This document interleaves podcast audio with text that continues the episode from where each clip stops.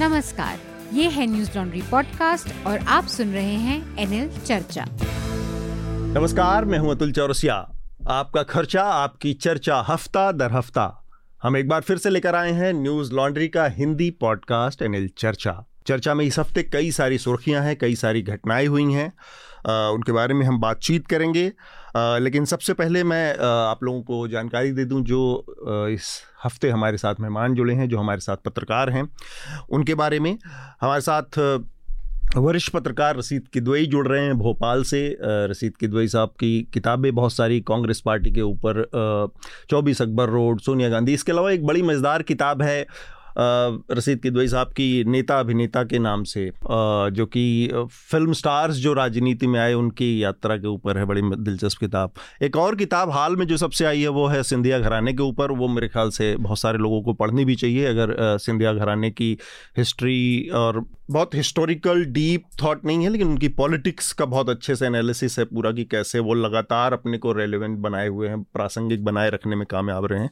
तो उसका आकलन बड़ा ज़बरदस्त तरीके से। इसके अलावा हमारे साथ दो और हमारे साथी यहाँ पर स्टूडियो में हैं। हमारे साथ वरिष्ठ पत्रकार और पर्यावरण मामलों में आपने देखा होगा न्यूज़ लॉन्ड्री पर हमेशा पढ़ते रहते हैं हृदय जोशी को। हृदय आपका भी स्वागत है। और साथ में हमारे साथ हमारे सह संपादक शार्दुल कात्यायन है हमेशा की तरह। शार्दुल आपका भी स्वागत चर्चा में। हेलो। जैसा मैंने शुरू में ही कहा बहुत सारे विषय हैं हम दो तीन विषयों पर बात करेंगे। एक बहुत महत्वपूर्ण विषय है इस हफ़्ते चर्चा में गुलाम नबी आज़ाद जो कि बड़े नेता हैं कद्दावर नेता कहे जा सकते हैं कांग्रेस पार्टी के सीडब्ल्यूसी के मेंबर हैं सदस्य रहे। अब उन्होंने बगावत का झंडा बुलंद किया है। तो मेरे दिमाग में हमेशा एक बात आती है कि मरते समय क्या खाक मुसलमान होंगे? तो क्या हो सकते हैं रसीद साहब? जी, देखिए किसी भी राजनीतिक दल का उतार चढ़ाव का दौर होता है। और ये बिल्कुल आपने जो बात कही, जो शेर व शायरी के ज़रिए वो बड़ा गंभीर विषय है। देखिए, जब किसी राजनीतिक दल के हालात खराब होते हैं तो उसमें लोग बाहर छोड़ के चले जाते हैं। स्वाभाविक चीज़ है। कांग्रेस में ये नहीं हुआ। 2014 की हार हुई और 2019 की हार हुई, लेकिन कांग्रेस दो फाड़ तीन फाड़ इस तरह से नहीं हुई। जिस तरह से उन्नीस में हो गया था या जिससे पहले अगर हम उन्नीस सौ सड़सठ में जब पहली बार कांग्रेस चुनाव हारी थी तो उन्नीस मतलब 1969 में बहुत से लोग पार्टी छोड़ के चले गए थे। नरसिम्हा राव का जब समय खत्म हुआ छियानबे में जब कांग्रेस खत्म हुई तो तिवारी कांग्रेस बन गई थी फिर सिंधिया कांग्रेस बनी फिर बंगारप्पा कांग्रेस बनी फिर ममता कांग्रेस बनी शरद पवार कांग्रेस बनी इस तरह से हुआ। इस उसमें ऐसा कुछ नहीं हुआ। तो ये चीज़ दर्शाती है कि कांग्रेस में असल में बहुत से लोग ऐसे थे जो असंतुष्ट थे। हम्म। और दूसरी बात मैं किसी व्यक्तिगत बात नहीं करूँगा। अतुल जी सिर्फ़ एक बात आपसे करता हूँ क्योंकि आप राजनीति पे आप और जोशी जी बड़ी तीखी और बारीक नज़र रखते हैं उसमें आप देखिए कि कोई राजनीतिक दल ऐसा है राष्ट्रीय क्षेत्रीय कोई सभी कि जहाँ 1970 के दशक में जो लोग महत्वपूर्ण पदों पे रहे हों या उनका राजनीतिक उदय हुआ हो यहाँ मैं बात गुलाम नबी आज़ाद कमल अंबिका सोनी आ, उसके साथ साथ ये जो आ, अशोक गहलोत दिग्विजय सिंह इन सब की करूँगा।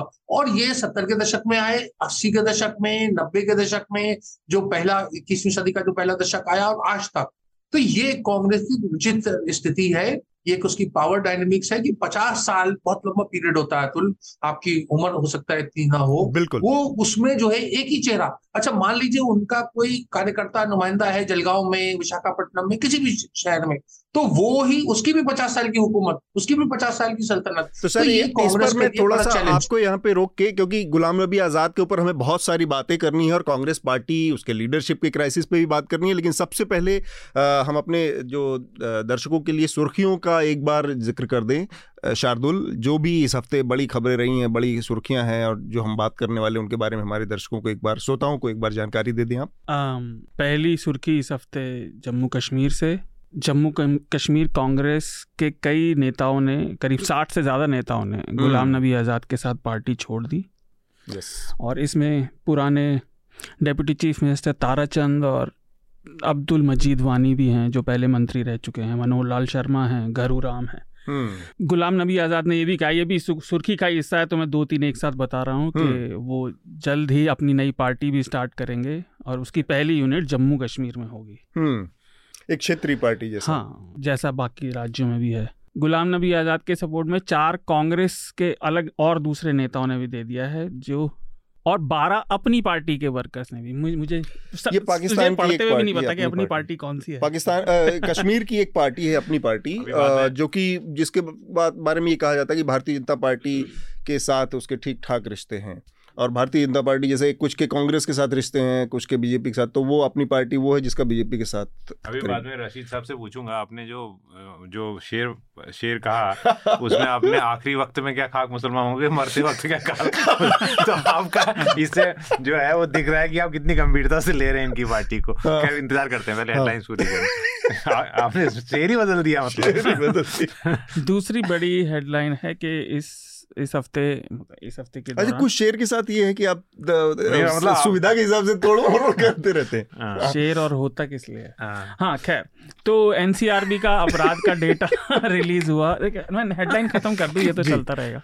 हम्म। तो इसमें बहुत सारी चिंताजनक बातें पता चली। जैसे 2021 में आत्महत्या करने वालों में सबसे ज़्यादा दिहाड़ी मजदूर और सेल्फ एम्प्लॉयड लोग और जिनके पास काम नहीं था अनएम्प्लॉयड लोग हम्म। सबसे ज़्यादा थे। ये संख्या करीब एक लाख चौंसठ हज़ार है। जी। ये बहुत चिंताजनक आंकड़ा है। दूसरा इनमें से सबसे ज़्यादा लोगों ने जो आत्महत्या की जिनका आंकड़ा है वो घरेलू दिक्कतों की वजह से है डोमेस्टिक प्रॉब्लम्स की। जी। जो पिछले साल से मन 2020 के हिसाब से 2021 में सात दशमलव दो प्रतिशत बढ़ा। आत्महत्या करने वालों में जो अगली सुर्खी है मैं जोड़ देता हूँ। पैंतालीस हज़ार से थोड़ा ऊपर महिलाएँ थीं हम्म। और इनमें आधी से ज़्यादा गृहिणियाँ थीं हाउस वाइफ्स थीं। ये भी अपने आप में फिर एक चिंताजनक है कि घर में दिक्कतें ज़्यादा लोगों को आत्महत्या करने पे धकेल रही हैं। जी। अनुसूचित जाति दलितों से जुड़े अपराधों में उत्तर प्रदेश 2021 में टॉप पर रहा और उसके बाद राजस्थान और उसके बाद मध्य प्रदेश। हम्म। शहरों में मतलब देखा जाए बेल्ट ही है सारे मामलों में आगे। हाँ, हिंदी पट्टी। हम्म। राजस्थान काओ बेल्ट में तो नहीं आती पर हिंदी पट्टी ज़रूर है है ना? और इन सारे शहरों में भी जो आपने बात कही वही थोड़ी कॉम्प्लीमेंट हो जाती है कि बड़े शहरों में जयपुर सबसे आगे रहा जिसमें अनुसूचित जातियों के खिलाफ पिंक सिटी जी। अट्ठावन प्रतिशत केस सारे उन्नीस से शहरों में केवल जयपुर से ही हैं। अच्छा। तो कास्ट रिलेटेड जी। अगली सुर्खी भी अपराध से ही जुड़ी हुई है। 2021 में महिलाओं से जुड़े अपराधों में असम में सबसे ज़्यादा दर रही। हम्म। लगातार पाँचवें साल तक। तो ये भी एक चिंताजनक बात है।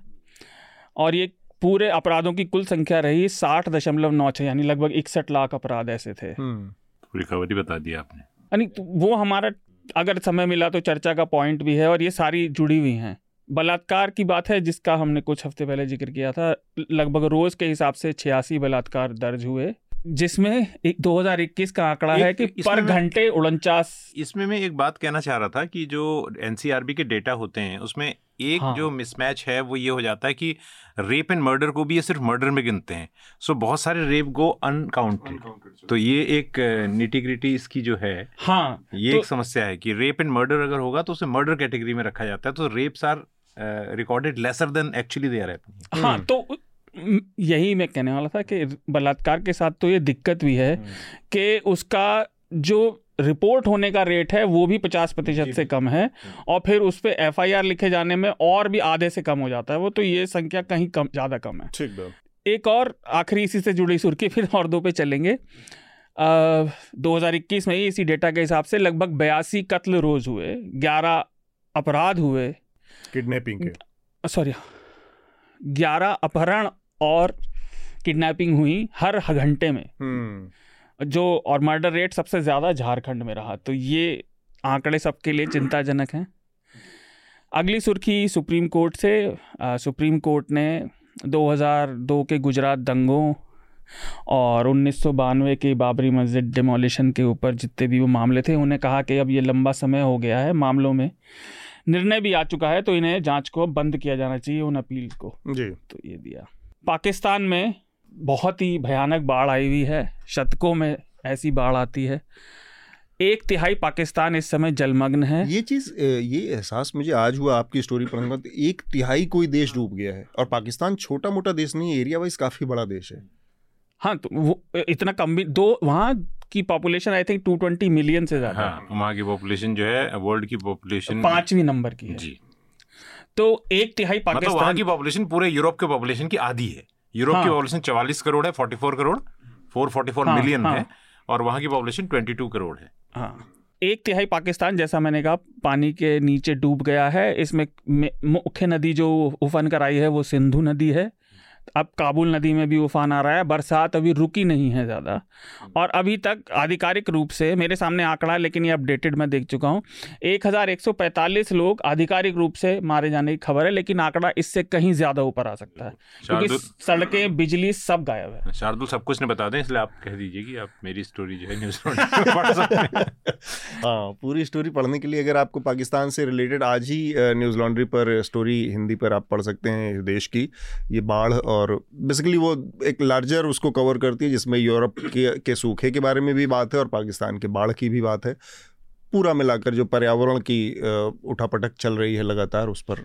सुर्खियाँ तो और काफ़ी सारी हैं लेकिन एक दो और मैं ज़रूर करना चाहूँगा। हम्म। मेंशन उच्चतम न्यायालय सुप्रीम कोर्ट की संविधान बेंच ने मुसलमानों के रिजर्वेशन के लिए आंध्रा में जो ईडब्ल्यूएस कोटा का रिजर्वेशन है और मुसलमानों का रिजर्वेशन उस पर मतलब सुनवाई करने का फैसला किया है।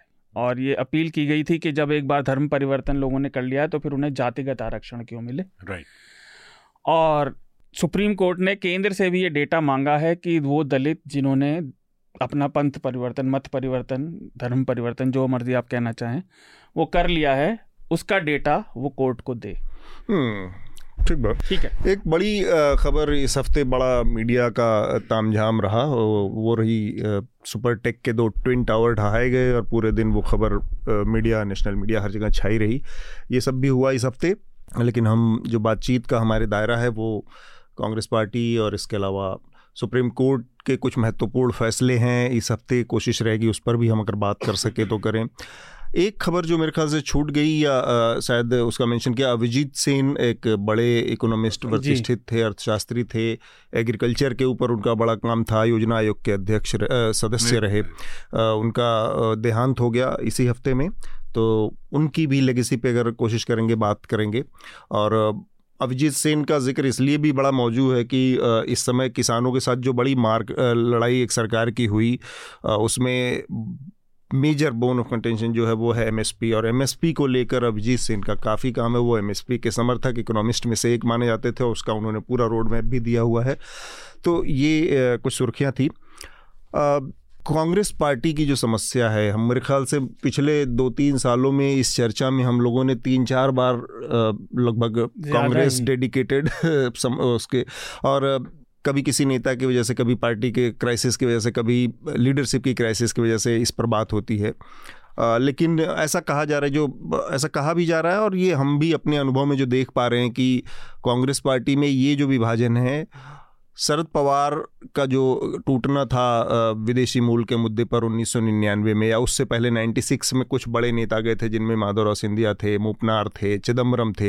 हालाँकि उनके जाने की वजह दूसरी थी उस कद के नेता ने एक बार पहली बार छोड़ा है, लेकिन गुलाम नबी आज़ाद का कद क्या है, उनकी अपील क्या है और पार्टी में उनकी क्या स्थिति थी, जनता में उनकी क्या हैसियत है, उस पर विस्तार से बात करने के लिए मेरे ख्याल से हृदय भी हैं रशीद किदवई साहब हैं और शार्दुल हैं।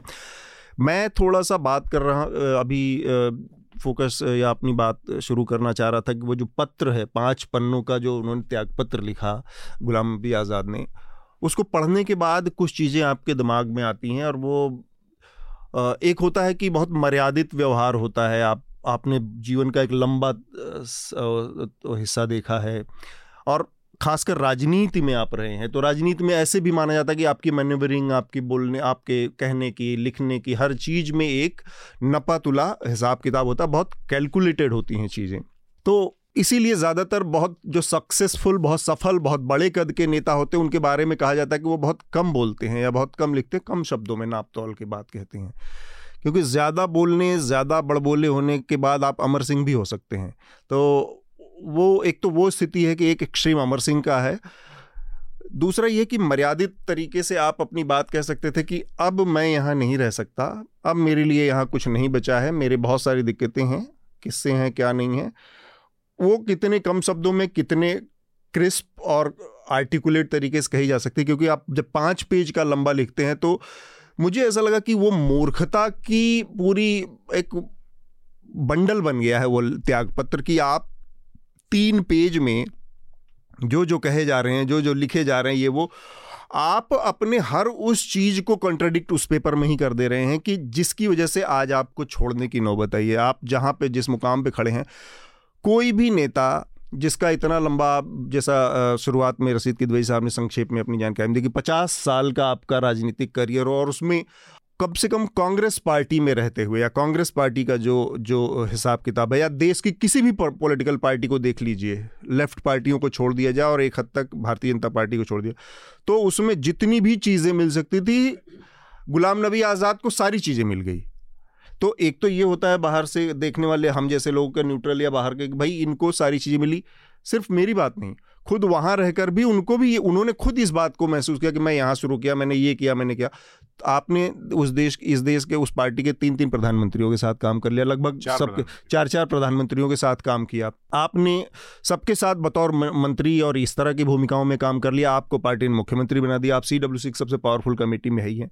इसके बाद वो जो बातें हैं जो मुझे स्ट्राइक करती है और वो पूरे इस पत्र में और गुलाम नबी आज़ाद की पूरी शख्सियत को हास्यास्पद बनाती है कि आप एक लाइन कहते हैं उसमें कि राहुल गांधी ने आने के बाद एक तरफ़ से अनुभवी और दिग्गज नेताओं को वो उसके लिए एक शब्द होता है ना वो, जब इंदिरा गांधी के खिलाफ वो इकट्ठा हुआ था तो वो कहे सिंडिकेट या इस तरह का, उनको इन्होंने old old guard old guard आप उनको ओल्ड गार्ड को साइड करना शुरू कर दिए और नए साइकोफेंट को इकट्ठा करना शुरू कर दिए। इसका क्या मतलब है? मतलब आप सीधे सीधे ये कैसे अपने त्यागपत्र में कह रहे हैं कि मैं पुराने साइकोफेंट्स पुराने जो चौकड़ी है या चापलूसों की मंडली है जो भी आप जिस लैंग्वेज में कह रहे हैं इससे भी गंदी लैंग्वेज खैर इस्तेमाल हुई है उसमें कि वो गार्ड और वो, वो गेट कीपर की बात कहेगी खैर। उनकी बात करके उनको हटा के आप पुराने वालों को हटा के नए वालों को लाया जा रहा है। तो ये अपराध कब से हो गया? उस पार्टी में किसी पार्टी में हर आदमी जिसके साथ कंफर्टेबल रहता है राहुल गांधी को ज़ाहिर सी बात है कम उम्र के या वो ये काम तो हर नेता करता है अपने उसमें। तो ये कह के उन्होंने उस उस एक लाइन ने उस पूरे लेटर को इतने हास्यास्पद उस पर ज़मीन पर खड़ा कर दिया जहाँ से फिर गुलाम नबी आज़ाद के पास अपने बचाव के और दूसरा जिस मैंने कहा कि एक मर्यादित व्यवहार होता है इस कद के नेता का कल मैं एक इंटरव्यू देख रहा था किसी उस पर हाँ न्यूज़ एटीन इंडिया पर अमीश देवगन के साथ, और वो वहाँ पर उनके विदेश जाने के ऊपर सवाल खड़ा कर रहे मतलब ये वो आदमी जो सत्तर साल पचास साल तक उस पार्टी के हर चीज़ का लाभ उठाता रहा और हर मंच पर राहुल गांधी की तारीफों में कसीदे गाड़ता रहा गढ़ता रहा, वो अब वो विदेश मूल के मुद्दे पर जो कि एक प्रोपेगेंडा का भी बड़ा हिस्सा है और ठीक है रा, राहुल गांधी लीडर हैं नहीं हैं इंटरेस्टेड हैं नहीं हैं या वो फुल टाइम पॉलिटिशियन बन सकते हैं नहीं बन सकते वो उस पर एक बहस हो सकती है। लेकिन आप अब जाकर इस पर वो कर रहे हैं तो ये एक तरह का हल्कापन भी दिखाता है। सबसे पहले हृदय मैं आपसे जानना चाहता हूँ ये जो पूरा हुआ इनकी पूरी यात्रा पर आपको आप इसको कैसे देखते हैं? हृदय इनके गुलाम नबी मेरे को लगता है कि ज़्यादातर बात आपने कही दी है। मेरे को इसमें ज़्यादा मतलब कुछ जोड़ना नहीं है। वो ये है कि सिर्फ़ मैं राशिद साहब से ये बल्कि जानना चाहूँगा सॉरी आपने मुझसे कहा मैं उनको उनसे पूछता हूँ हम्म। इसमें। राशिद साहब ये जी ट्वेंटी थ्री का मामला पिछले दो तीन साल से कम से कम चल रहा है if I am not wrong तीन साल से तो है ही। तो अभी गुलाम नबी आज़ाद साहब का ये कहना और पार्टी को छोड़ना और इस तरह से टेलीविज़न चैनलों में अलग अलग जिस तरह की बहुत आक्रामक और जैसे इन्होंने कहा हमारी आदित भाषा का इस्तेमाल करना, क्या ये आपके लिए आपने इतने लंबे वक्त तक इतनी बायोग्राफीज लिखी, यहाँ पर लिखा है इसके बारे में? तो कैसे आप इसको देखते हैं? क्योंकि मुझे यही चीज़ सबसे ज़्यादा लगी कि अगर आपको छोड़ना था तो फिर आप अभी तक क्या कर रहे थे इतने मौक़ों पर? तो या ये जो लेटर ड्राफ्ट हुआ है, क्या आपको लगता है, जैसा पॉलिटिकल कॉरिडोर्स में गॉसिप गॉसिप है कि ये तो बीजेपी ने लेटर ड्राफ्ट किया है तो इस पर आप क्या कहेंगे? देखिए, बहुत सारी बातें आपने और अतुल जी ने कही और बड़ा अच्छी बातें कही। देखिए, बात ये है कि जो पॉलिटिकल लॉयल्टी होती है, वो एक ट्रांजेक्शनल होती है। मतलब ये धर्म और आस्था से जुड़ी हुई जो हमारा, वो आस्था होती है, वो बड़ी मज़बूत होती है। उसमें बदलाव आना मुश्किल होता है। यहाँ तो जीत जब तक कांग्रेस पार्टी रेलिवेंट थी या उसको लोकसभा में और राज्यों के चुनाव में जीत रही थी, सब राज़ी खुशी मामला था। अब जब कांग्रेस 2014 और 19 के चुनाव हार गई, अधिकांश राज्यों में कांग्रेस चुनाव हार गई तो अब ये प्रश्न उठाया जा रहा है। प्रश्न एक और भी है कि जो नेहरू गांधी परिवार के सदस्य जो राजनीति में रहे जवाहरलाल नेहरू इंदिरा गांधी राजीव गांधी सोनिया गांधी संजय गांधी राहुल गांधी वो कोई राजनीति में नाकामयाब नहीं रहे मतलब फ्लॉप नहीं हुए। राहुल गांधी को क्योंकि अब चुनाव नहीं जीत पा रहे हैं तो इस तरह के प्रश्न उठ रहे हैं और उसको कांग्रेस को पता नहीं आ, का कुछ कुछ समझ में नहीं आ रहा कुछ सूझ नहीं रहा कि उसका जवाब कैसे दे उसको आ, उस चीज़ को कैसे पचाए कैसे उसको एक्सेप्ट कैसे करे। और ये सबसे बड़ी दुविधा है। जिन लोगों को मौका मिल रहा है वो आ, थोड़े थोड़े अवसर के बाद में दूसरी राजनीतिक दलों में जाते हैं। जैसे मैंने शुरुआती अपने कमेंट में कहा था कि पार्टी में स्प्लिट होती है। यहाँ स्प्लिट नहीं हुई। तो कांग्रेस के ऊपर संकट की घड़ी जो है हर छह महीने आठ महीने में आती है कि कोई एक नेता चला जाता है कोई भाजपा में चला जाता है कोई दूसरे दल में चला जाता है और कांग्रेस एक तरीके से डिफेंसिव होती है। इसके पीछे एक बड़ी राजनीतिक सोच है कि कांग्रेस को मज़बूत ना करो क्योंकि कभी भी जो विकल्प उभरेगा तो उस विकल्प में कांग्रेस की एक भूमिका होगी। तो एक तरीके की एक राजनीतिक सोची समझी हुई एक रणनीति के तहत ये ये तमाम आ, काम हो रहे हैं। दूसरी बात अतुल जी ने बहुत अच्छे तरीके से चिट्ठी की बात करी। मेरा तो सिर्फ़ एक बड़ा प्रश्न है कि हम मान लेते हैं मान लिया अगर कोई एक सदस्य कहता है कि आ, किसी राजनीतिक दल का नेता जो है वो इमेच्योर है। तो इमेच्योर का हमें जो ज्ञान या अभ्यास जो था हमें कब हुआ? दो देखिए मैं इसलिए कह रहा हूँ दो हज़ार 2006 में कांग्रेस जन ने तमाम हैदराबाद में कांग्रेस का अधिवेशन हुआ था, वहाँ तमाम कांग्रेस जन ने सोनिया गांधी से तरीके से अघोषित रूप से निवेदन किया कि राहुल गांधी को पार्टी का महामंत्री बनाया जाए। उसके बाद एक और पड़ाव आया दो हज़ार तेरह में, जब जयपुर में कांग्रेस का अधिवेशन हुआ था और वहाँ फिर वही भावना से राहुल गांधी को उपाध्यक्ष बनाया गया। उसमें हमने कहीं भी जो आज जो बेचैन लोग हैं, असंतुष्ट हैं, उन्होंने कहीं भी उन्हें राहुल गांधी के व्यक्तित्व में, उनकी राजनीति में कोई कमी नहीं नज़र आई। कमी कब से शुरू हुई? चौदह और उसके बाद उन्नीस के बाद से। तो ये सारी की सारी चीज़ें जो है हमें देखनी और समझनी चाहिए और एक दिन में बारह इंटरव्यू पूरा का पूरा जब बिल्किस बानो और जो तमाम हमारे जो शरदुल ने तथ्य बताया कि तमाम चीज़ें जो आ, आ, एक किसी नागरिक को विचलित करने वाली बातें हो सकती थी उन सबसे अलावा तमाम टीवी चैनल्स पे लगातार गुलाम नबी आज़ाद का इंटरव्यू चला और उसका कोई काउंटर नहीं था। मतलब पत्रकारिता में होता है हृदय जी ने भी बहुत काम किया है कि एक बात आपने किया तो उसका काउंटर पॉइंट ऑफ़ व्यू वो पूरा कोई काउंटर नहीं है। तो ये एक हमारी देश की राजनीति का एक जो चेहरा है मुझे लगता है वो किसी तरीके से लोकतांत्रिक मर्यादाओं जो है या मीडिया की जो मर्यादा है उसको पूरा नहीं करता है। ठीक बात। मैं एक तीस सेकंड आपसे रुकूँगी हम्म। आपने मुझे अब मैं ज़्यादा कंफर्टेबल हूँ बोलने में क्योंकि राशिद साहब को सुनने के बाद।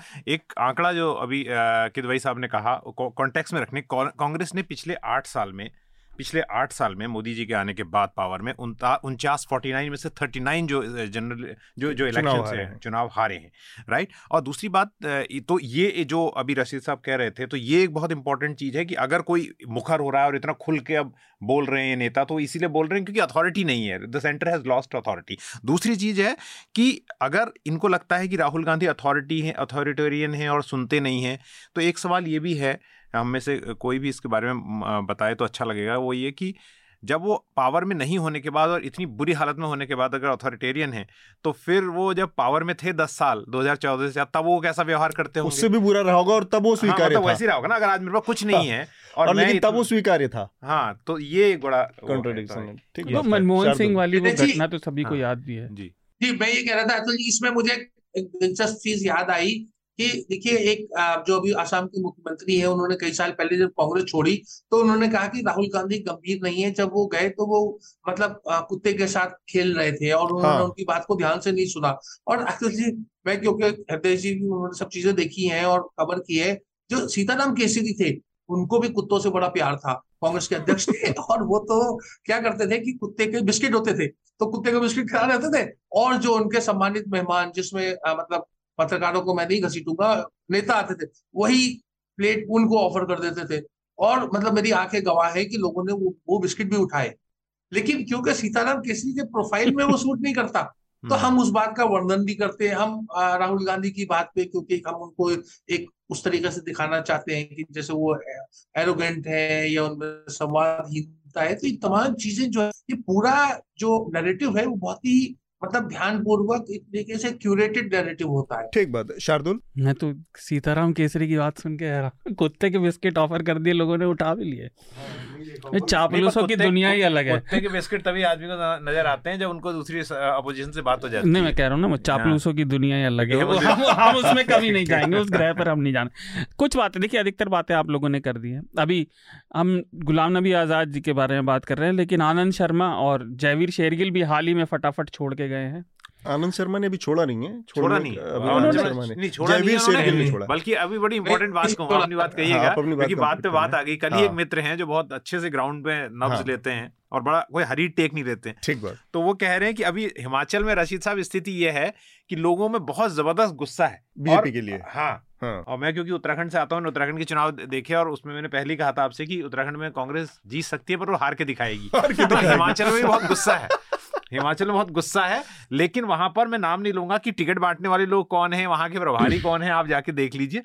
और लास्ट में वहाँ पर क्या होने वाला है? तो आनंद शर्मा जी भी वहाँ पर आप कह रहे हैं लगे हुए दिया। हरवाने के लिए लगे हुए हैं। हाँ, वो वहाँ मुख्यमंत्री के पद तो के लिए भी हो सकता है कांग्रेस- पार्टी चार लोगों के लिए टिकट भी मांगे शिमला के आसपास। अच्छा। ये हो सकता है। शार्दुल? ना साढ़े दो सॉरी हाँ तो नहीं वो देखिए जो आप उसी बात पे आ गए जो मैं कह रहा था। ये सारे लोग ऐसे हैं जो अपने दम पे चुनाव नहीं जीत सकते। तो पार्टी स्प्लिट कैसे होगी? भी स्प्लिट होने के लिए तुम्हारे साथ और कोई चाहिए भी तो। तुम चले जाओ। दूसरी बात जैसा आप लोगों ने कहा ये चापलूसी अगर ये इतनी सारी दिक्कत तो पहले क्यों नहीं दिखाई दी? इसमें हम बिल्कुल इन नेताओं को भी कह सकते हैं, लेकिन इसका एक दूसरा पहलू ये भी है, इसी सिक्के का दूसरा पहलू, कि इसीलिए राजनीतिक दलों के अंदर अपनी बात को खुलकर रखने के मंच होने चाहिए। वो एक बार में भड़ास निकालने से ना भड़ास निकलती है और अपनी बेइज्जती और हो जाती है। ये तो सभी चीज़ों पे है है ना? तो ये ज़रूर होना चाहिए। उसका फोरम नहीं था, पता नहीं कितने साल का उन्होंने क्या क्या भड़ास निकाला। दूसरा क्या है, समय के साथ हमारी स्मृति क्या याद रखती है, क्या नहीं, वो चीज़ें भी बदलती हैं। तो उन्होंने बहुत सारी चीज़ें छोड़ दी। तो गुलाम नबी आज़ाद अपना पर्सनल राजनीतिक करियर को और आगे ले जाना चाह रहे हैं बड़ी अच्छी बात है सबको अपने करियर की चिंता करनी होती है। लेकिन बात घूम फिर के वहीं आती है कि हम कितनी बार कांग्रेस पर बात करें लगभग सारी बात हो चुकी है। तो मेरे दिमाग में एक बात आई थी हम्म, कि ये डाइकॉटमी ये है कि जब आप कांग्रेस की बात करते लोग कहते हैं कि आप तो भाजपा के समर्थक हैं अगर आप क्रिटिसाइज करें आप तो उस प्रोपेगेंडा में फंस गए हैं। अगर आप नहीं करें और उसको दूसरे तटस्थ तरीके से देखें आलोचना बिना करते हुए तो लोग कहते हैं आप तो उनके फैमिली के चमचे इन सच सच इन दोनों के बीच इस पार्टी के लिए भी और सबके लिए है। आज कांग्रेस को गांधी परिवार की ज़रूरत है लेकिन गांधी परिवार को भी ये समझना होगा कि कांग्रेस उनकी अपनी नहीं है। कांग्रेस इस देश की पार्टी है। हम्म, और उससे कोई राज़ी हो या ना हो लेकिन वो सबसे बड़ा विपक्ष भी है। तो ये नीतिगत बदलाव कैसे आएगा? हम्म, इसमें कोई शक नहीं कि अभी भीड़ जुटाने के लिए बड़े नेता के नाम पे उसके ऐतिहासिक कारण हैं स्ट्रक्चरल कारण हैं। लेकिन गांधी परिवार के बिना इस समय कांग्रेस नहीं चल सकती। हम्म, लेकिन कहीं ना कहीं कांग्रेस के अंदर भी इस बदलाव का आना ज़रूरी है कि लेकिन ये पार्टी उनकी नहीं है भले ही उनकी चल रही हो इसमें ये पार्टी लोगों की से है। एक, एक और अपनी अपनी जानकारी बढ़ाने के लिए सवाल पूछना चाहता हूँ इसी ध्यान में आ रहा था कि हमेशा ये कहा जाता है ना कि पिछले इतने साल में बीजेपी के दस अध्यक्ष हुए हैं लेकिन कांग्रेस का कोई अध्यक्ष नहीं हुआ। तो आपने तो आरएसएस को इतने करीब से देखा और संघ परिवार को भी देखते हैं। तो कांग्रेस में बीजेपी में कौन सा कोई चुनाव होते हैं? मतलब कैसे वहाँ बीजेपी का अध्यक्ष कैसे तय होता है? क्योंकि जैसे मुझे कांग्रेस का एकमात्र चुनाव जो याद आता है अगर वो है उससे पहले भी है वो हमारे जब मैं करियर शुरू कर रहा था तो जितेंद्र प्रसाद जितेंद्र प्रसाद का हम लोग चौहत्तर वोट उनको मिले थे सात हज़ार शायद सोनिया जी को ऐसे कुछ था आंकड़ा। हाँ। लेकिन वो बीजेपी में कैसे चुनाव होता है? वहाँ तो- कैसे चुने जाते हैं? संघ का और भाजपा का जब तक मैं वहाँ था कोई लेना देना नहीं था। हम सीधे मुँह बात भी नहीं करते थे उनसे। पर प्रोसेस तो आपको मालूम है प्रोसेस ये है कि वो अंदर से उनका पार्लियामेंट्री सेलेक्ट जो पार्लियामेंट्री कमेटी है इसमें सिलेक्शन लेकिन अब ऐसा नहीं है। पहले क्या होता था सब जगह सलाह होके आता था और टर्न चेंज होती रहती थी लेकिन आप याद कीजिए 2014 के बाद अमित शाह को टर्म रिपीट हुई। टर्न चेंज होना अलग चीज़ है पर अलग चीज़ होना अलग चीज़ है कि मुख्यमंत्री ये अध्यक्ष पार्टी का बना नियुक्त कहाँ से किया जाता है? ये तो अंदर सलाह के साथ होता है लेकिन ये ज़रूर है कि उसमें फैमिली पैडिग्री मायने नहीं रखती थी।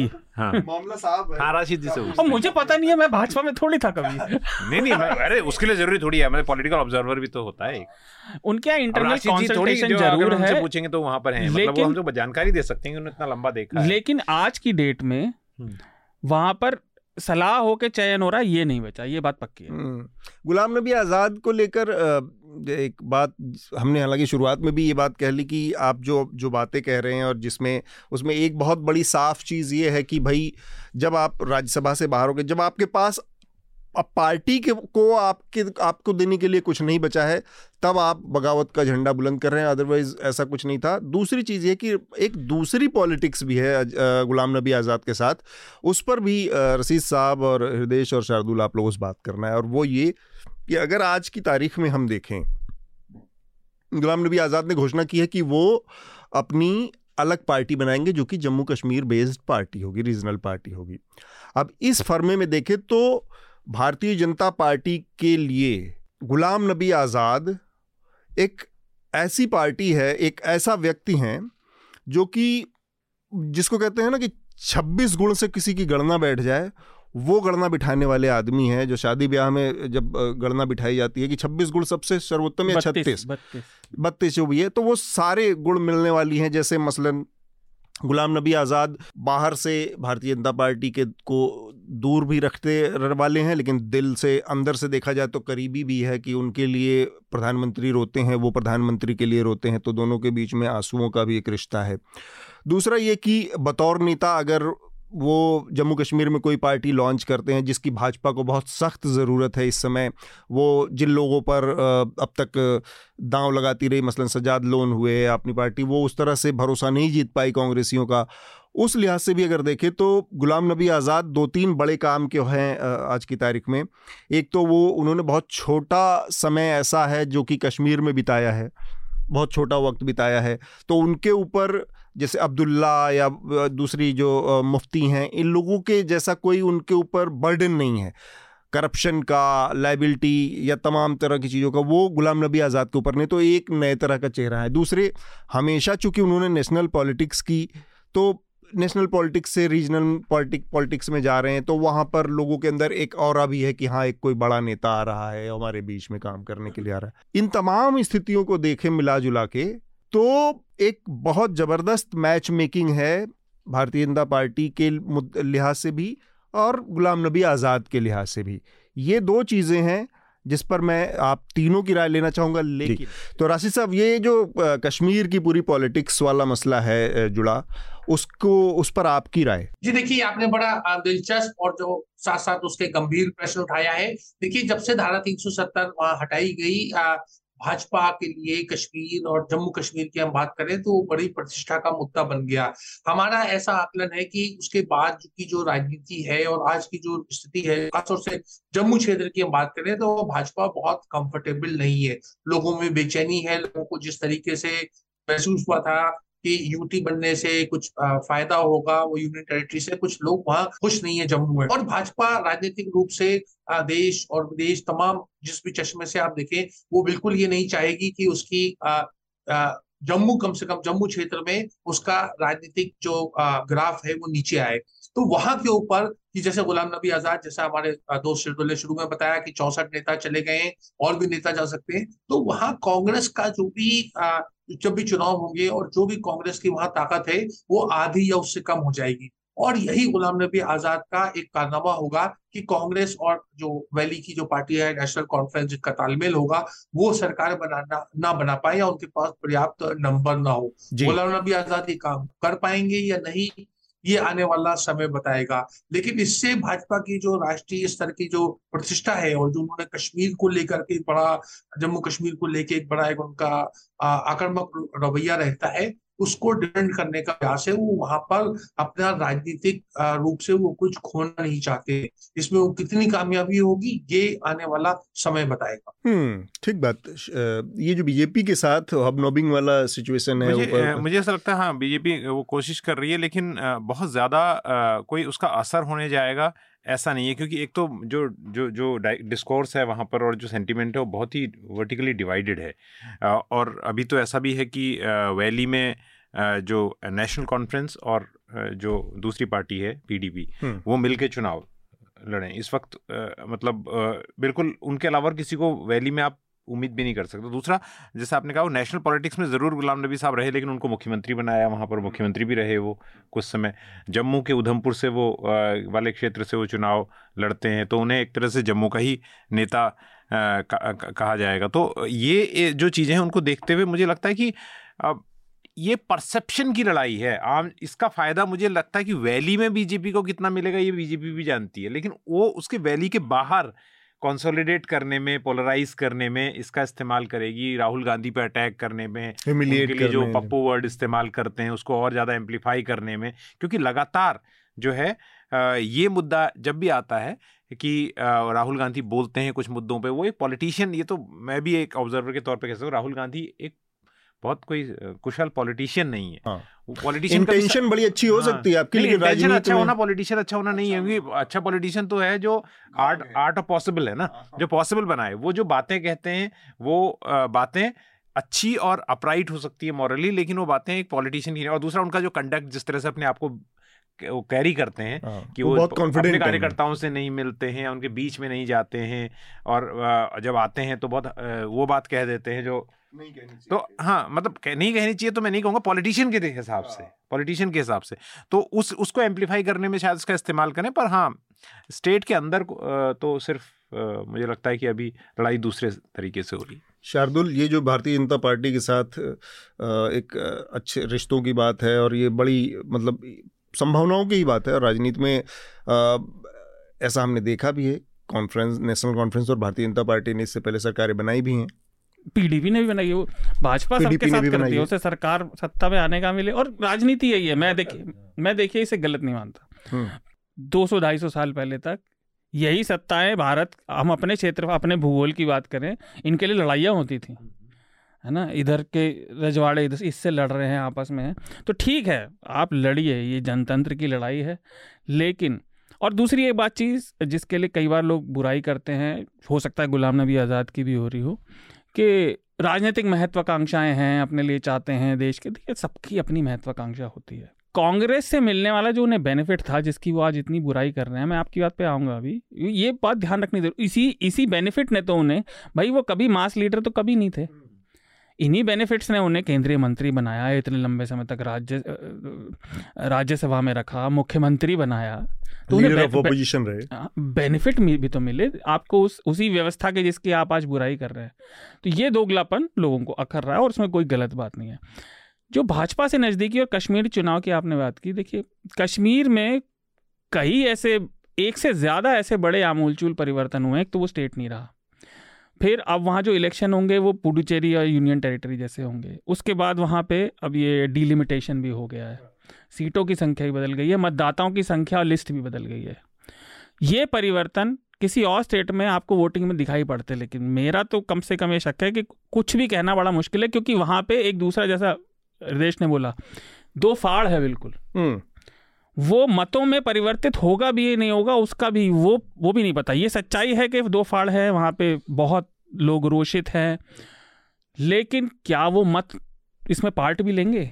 और वो पार्ट लेंगे तो बिल्कुल परिभाषित होगा ये बात पक्का लेकिन वहाँ का राजनीतिक स्ट्रक्चर बदलेगा ज़रूर। इसका एक और हिस्सा है जिस पर हमें हर हालत में बात करनी चाहिए, क्योंकि ये गुलाम नबी आज़ाद ने जो किया, गुलाम नबी के आज़ाद के कंडक्ट पे बहुत सारी बातें हमने की की जानी चाहिए और बहुत वाजिब है। लेकिन सत्ता से बाहर होने की वजह से हो, करिश्मा ख़त्म हो जाने की वजह से हो, गांधी परिवार का, लेकिन एक बहुत बड़ा कंसर्न है कि नेता अपने नेता से मिल ही नहीं पाते, कार्यकर्ता अपने नेता से मिलते नहीं हैं। ये एक बड़ी दिक्कत है, जयवीर शेरगिल ने आरोप लगाया वो हिमंता विश्व शर्मा ने यही आरोप लगाया आंध्र प्रदेश के नेता जगन मोहन जब यहाँ आए थे, पिताजी की मौत के बाद, वो उनका यही आरोप था कि उनके साथ यहाँ पर ह्यूमिलिएशन जैसा व्यवहार तमाम नेता दर नेता, बहुत सारे नेता, आप अगर राजनीति में हैं, ऐसा कोई तो एक विंडो होना चाहिए जहाँ पर कि बड़े से बड़ा नेता और छोटे से छोटा कार्यकर्ता पार्टी का। पार्टी अध्यक्ष और जबकि, जो कि पार्टी एक व्यक्ति केंद्रित पार्टियाँ हैं, परिवार केंद्रित पार्टियाँ हैं ये, उनसे मिलने का एक अबाध निर्बाध कोई रास्ता होना चाहिए। एक्सेसिबिलिटी होनी चाहिए और ये भरोसा होना चाहिए। ये प्रॉब्लम बार बार आ रही है। तो रजीत साहब, आपने किताबें भी लिखी हैं कांग्रेस पार्टी की ऊपर, लेकिन ये, लेकिन बतौर लीडरशिप ये एक बड़ी समस्या है, इसको रिकॉग्नाइज करना चाहिए। ये कितनी बड़ी समस्या है? आपने अपनी किताब के लिखने के दौरान इन सारी समस्याओं को कभी महसूस किया, लिखा या समझ में आया आपको कि हाँ इन लोगों के साथ एक दिक्कत है? ये एक ककून में क्यों रह रहे हैं आज की इतनी बुरी स्थिति में भी? जी अतुल जी मुझे लगता है कि इसमें हम थोड़ा सा मतलब एक व्यवहारिक अगर दृष्टिकोण अपनाए तो वो बेहतर रहेगा। और उसका मैं बताना चाहूँगा क्योंकि न्यूज़ लॉन्ड्री वाले बहुत समझदार और संजीदा किस्म के लोग उसको सुनते हैं और देखते हैं। देखिए क्या होता है कि राजनीति राजनीति में बहुत सारे चैलेंजेस होते हैं और जो आप एक्सेस की बात कर मिल रही है या नहीं। लेकिन ये ऐसा क्यों होता है कि अतुल जब आदमी पार्टी छोड़ रहा होता है तब उसके ऊपर ये उसको ये इल्हाम मिलता है उसको ये बात पता चलती है कि हमारा नेता जो है वो हमसे दूर है, हमसे मिलता जुलता नहीं है। क्या राहुल गांधी चाहे सक्रिय राजनीति में आए? क्योंकि मैंने राहुल गांधी, सोनिया गांधी का काफ़ी बारीकी से मतलब ऑब्ज़र्व किया है। क्या मुझे नहीं लगता कि कभी सोनिया गांधी, राहुल गांधी के या प्रियंका गांधी के हर वक्त दरवाजे खुले थे और कोई नेता आराम से उनसे जाके मिल सकता था? बहुत सी चीज़ें अहमद पटेल के ज़रिए होती थी और दूसरे लोगों का मैकेनिज्म होता था। तब किसी ने 2004 से 14 के बीच में हमने कहीं नहीं सुना कि कोई आदमी ये कह रहा है कि राहुल गांधी मिलते नहीं है सोनिया गांधी मिलती नहीं है मनमोहन सिंह मिलते नहीं है ऐसी कोई बात नहीं। नहीं पर एक सॉरी मैं एक केवल रोकना चाह रहा हूँ। तब तो एक लालच लोगों के साथ था और बहुत वाजिब कारण दिए जा सकते भाई सबके पास सत्ता थी सबको सत्ता का लाभ मिल रहा था इसलिए सब लोग अपना मुँह सिले हुए थे। लेकिन समस्या की बात करें अगर तो समस्या तो है ना वो। नहीं नहीं बिल्कुल समस्या है। ये लोग अवसरवादी हो सकते हैं ये लोग अपॉर्चुनिस्ट हो सकते हैं कि अब जाके कह रहे हैं जब समय खराब है लेकिन समस्या की तरफ़ तो हम बात कर ही सकते हैं कि ये एग्जिस्ट फिर आपसे कहूँगा। फिर मैं आपसे कहूँगा ये जो ये पार्टिंग गिफ्ट होती है जब आदमी जा रहा होता है जब उसकी कहीं सेटिंग हो जाती है आम आदमी पार्टी में भाजपा में कहीं तब उसको इन सब चीज़ों का मतलब उसको एकदम से एहसास होता है कि अरे हमारे साथ ये हुआ हमें हम, हम, हमें महत्व नहीं दिया गया हमें नहीं दिया गया। तो इसको देखिए हम जो हम क्योंकि हम लोग मीडिया कर्मी है हमें इसमें थोड़ा ध्यान रखना चाहिए। दूसरे दलों में क्या हो रहा है?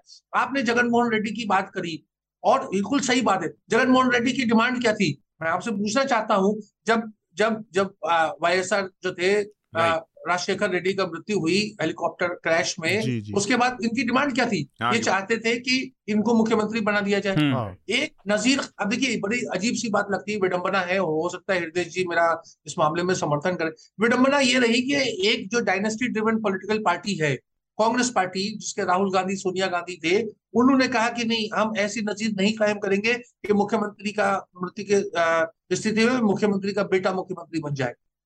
इस बात में विवाद हुआ। अब कौन मानेगा? क्योंकि राजीव गांधी के बाद में सोनिया गांधी को दी गई, उन्होंने ली नहीं, लेकिन बाद में सोनिया गांधी आ गई, राहुल गांधी। एक डायनास के साथ में इसीलिए मैं कहता हूँ कि राहुल गांधी की बड़ी एक विडंबना है। जो करेज ऑफ़ कन्विक्शन ये जो बात कहते हैं, वो बातें सही कहते हैं, लेकिन लोगों को लगता है, यार, ये आदमी कह रहा है, इसलिए सही नहीं हम्म। वही बात है वही क्योंकि दूसरी बात जो, जो, जो अतीत है ना जो राशिद हॉन्ट कर रहा है हाँ। राशिद साहब जो बात कह रहे हैं ना वो एक लाइन में समझने की है कि कांग्रेस के पास अभी देने के लिए लोगों को कुछ, कुछ नहीं है हाँ। है ना पहले कहीं राज्यपाल बना देती है पार्टी जो पावर में होती है आपको राज्यसभा में ले आती है स्टेट्स में हाँ। आपको कोई और दूसरी बात है कांग्रेस इस मामले में जो चल रहा है सारुदुल की जैसे बीजेपी के आया था नए लोगों को मौका दे रही है उन्होंने पिछहत्तर साल वाला रूल भी बनाया नए लोगों को मौका दे रही है लेकिन कांग्रेस जो है वो एक जमाना अभी पिछली बार रहा था ए के एंटनी वेल आर रवि ऐसे लोगों को आप आप कभी फ़ेज़ आउट नहीं कर करने हाँ। की जो आपने कानून मंत्री भारद्वाज जी को पता नहीं कब एक्टिव पॉलिटिक्स कानून मंत्री भारद्वाज तो फिर भी चलो एक जो एक तिगड़मी दिमाग है और ये सब है तो कई लोग ऐसे जिनको सिर्फ़ ये कि रेस्पेक्ट में ये राजनीति में ये नहीं चलता है। राजेश साहब मैं सही कह रहा हूँ? देखिए ये इसमें ही जो नेहरू गांधी परिवार है जिन्होंने कांग्रेस की राजनीतिक मतलब एक लीडरशिप रिप्रेजेंट करते हैं वो मुझे लगता है पूर्ण रूप से या काफ़ी हद तक दोषी है। क्योंकि जो उन्नीस की जो स्प्लिट हुई उसके बाद से क्या हुआ कि चुनाव प्रचार का वोट जीतने का काम जो था जैसे इंदिरा गांधी ने अपने ऊपर ले लिया। इंदिरा गांधी हारी भी सत्तर में लेकिन फिर अस्सी में वापस भी आई। राजीव गांधी ने किया आ, उसके बाद जब बीच में गैप रहा तो आप जानते हैं नरसिम्हा राव बने थे लेकिन वो कांग्रेस को जिता नहीं पाए। और उसके बाद फिर सोनिया गांधी ने 2004 से 14 के बीच में तो ये जो अभी हमने उत्तर प्रदेश का चुनाव देखा, इसमें उत्तर प्रदेश में कांग्रेस तकरीबन शून्य रही, लेकिन 206 जो थी पब्लिक मीटिंग प्रियंका गांधी ने खेली और उसमें भीड़ आई, वो उनका, उन्होंने अच्छे तरीके से बोला।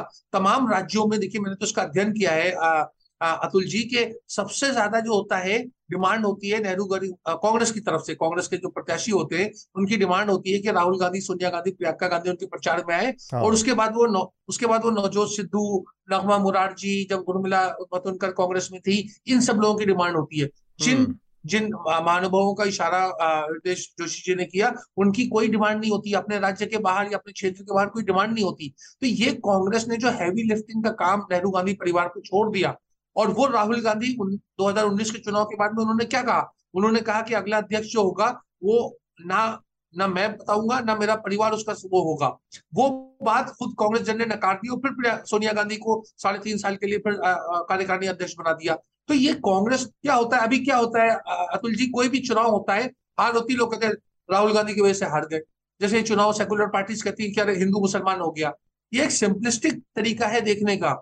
चुनाव कांग्रेस पार्टी हारती है। हाँ राहुल गांधी उसके अध्यक्ष हैं सोनिया गांधी उसके अध्यक्षा हैं वो भी हारते हैं। लेकिन ये एक कांग्रेस जन को एक बड़ा अच्छा नुस्खा मिल गया है।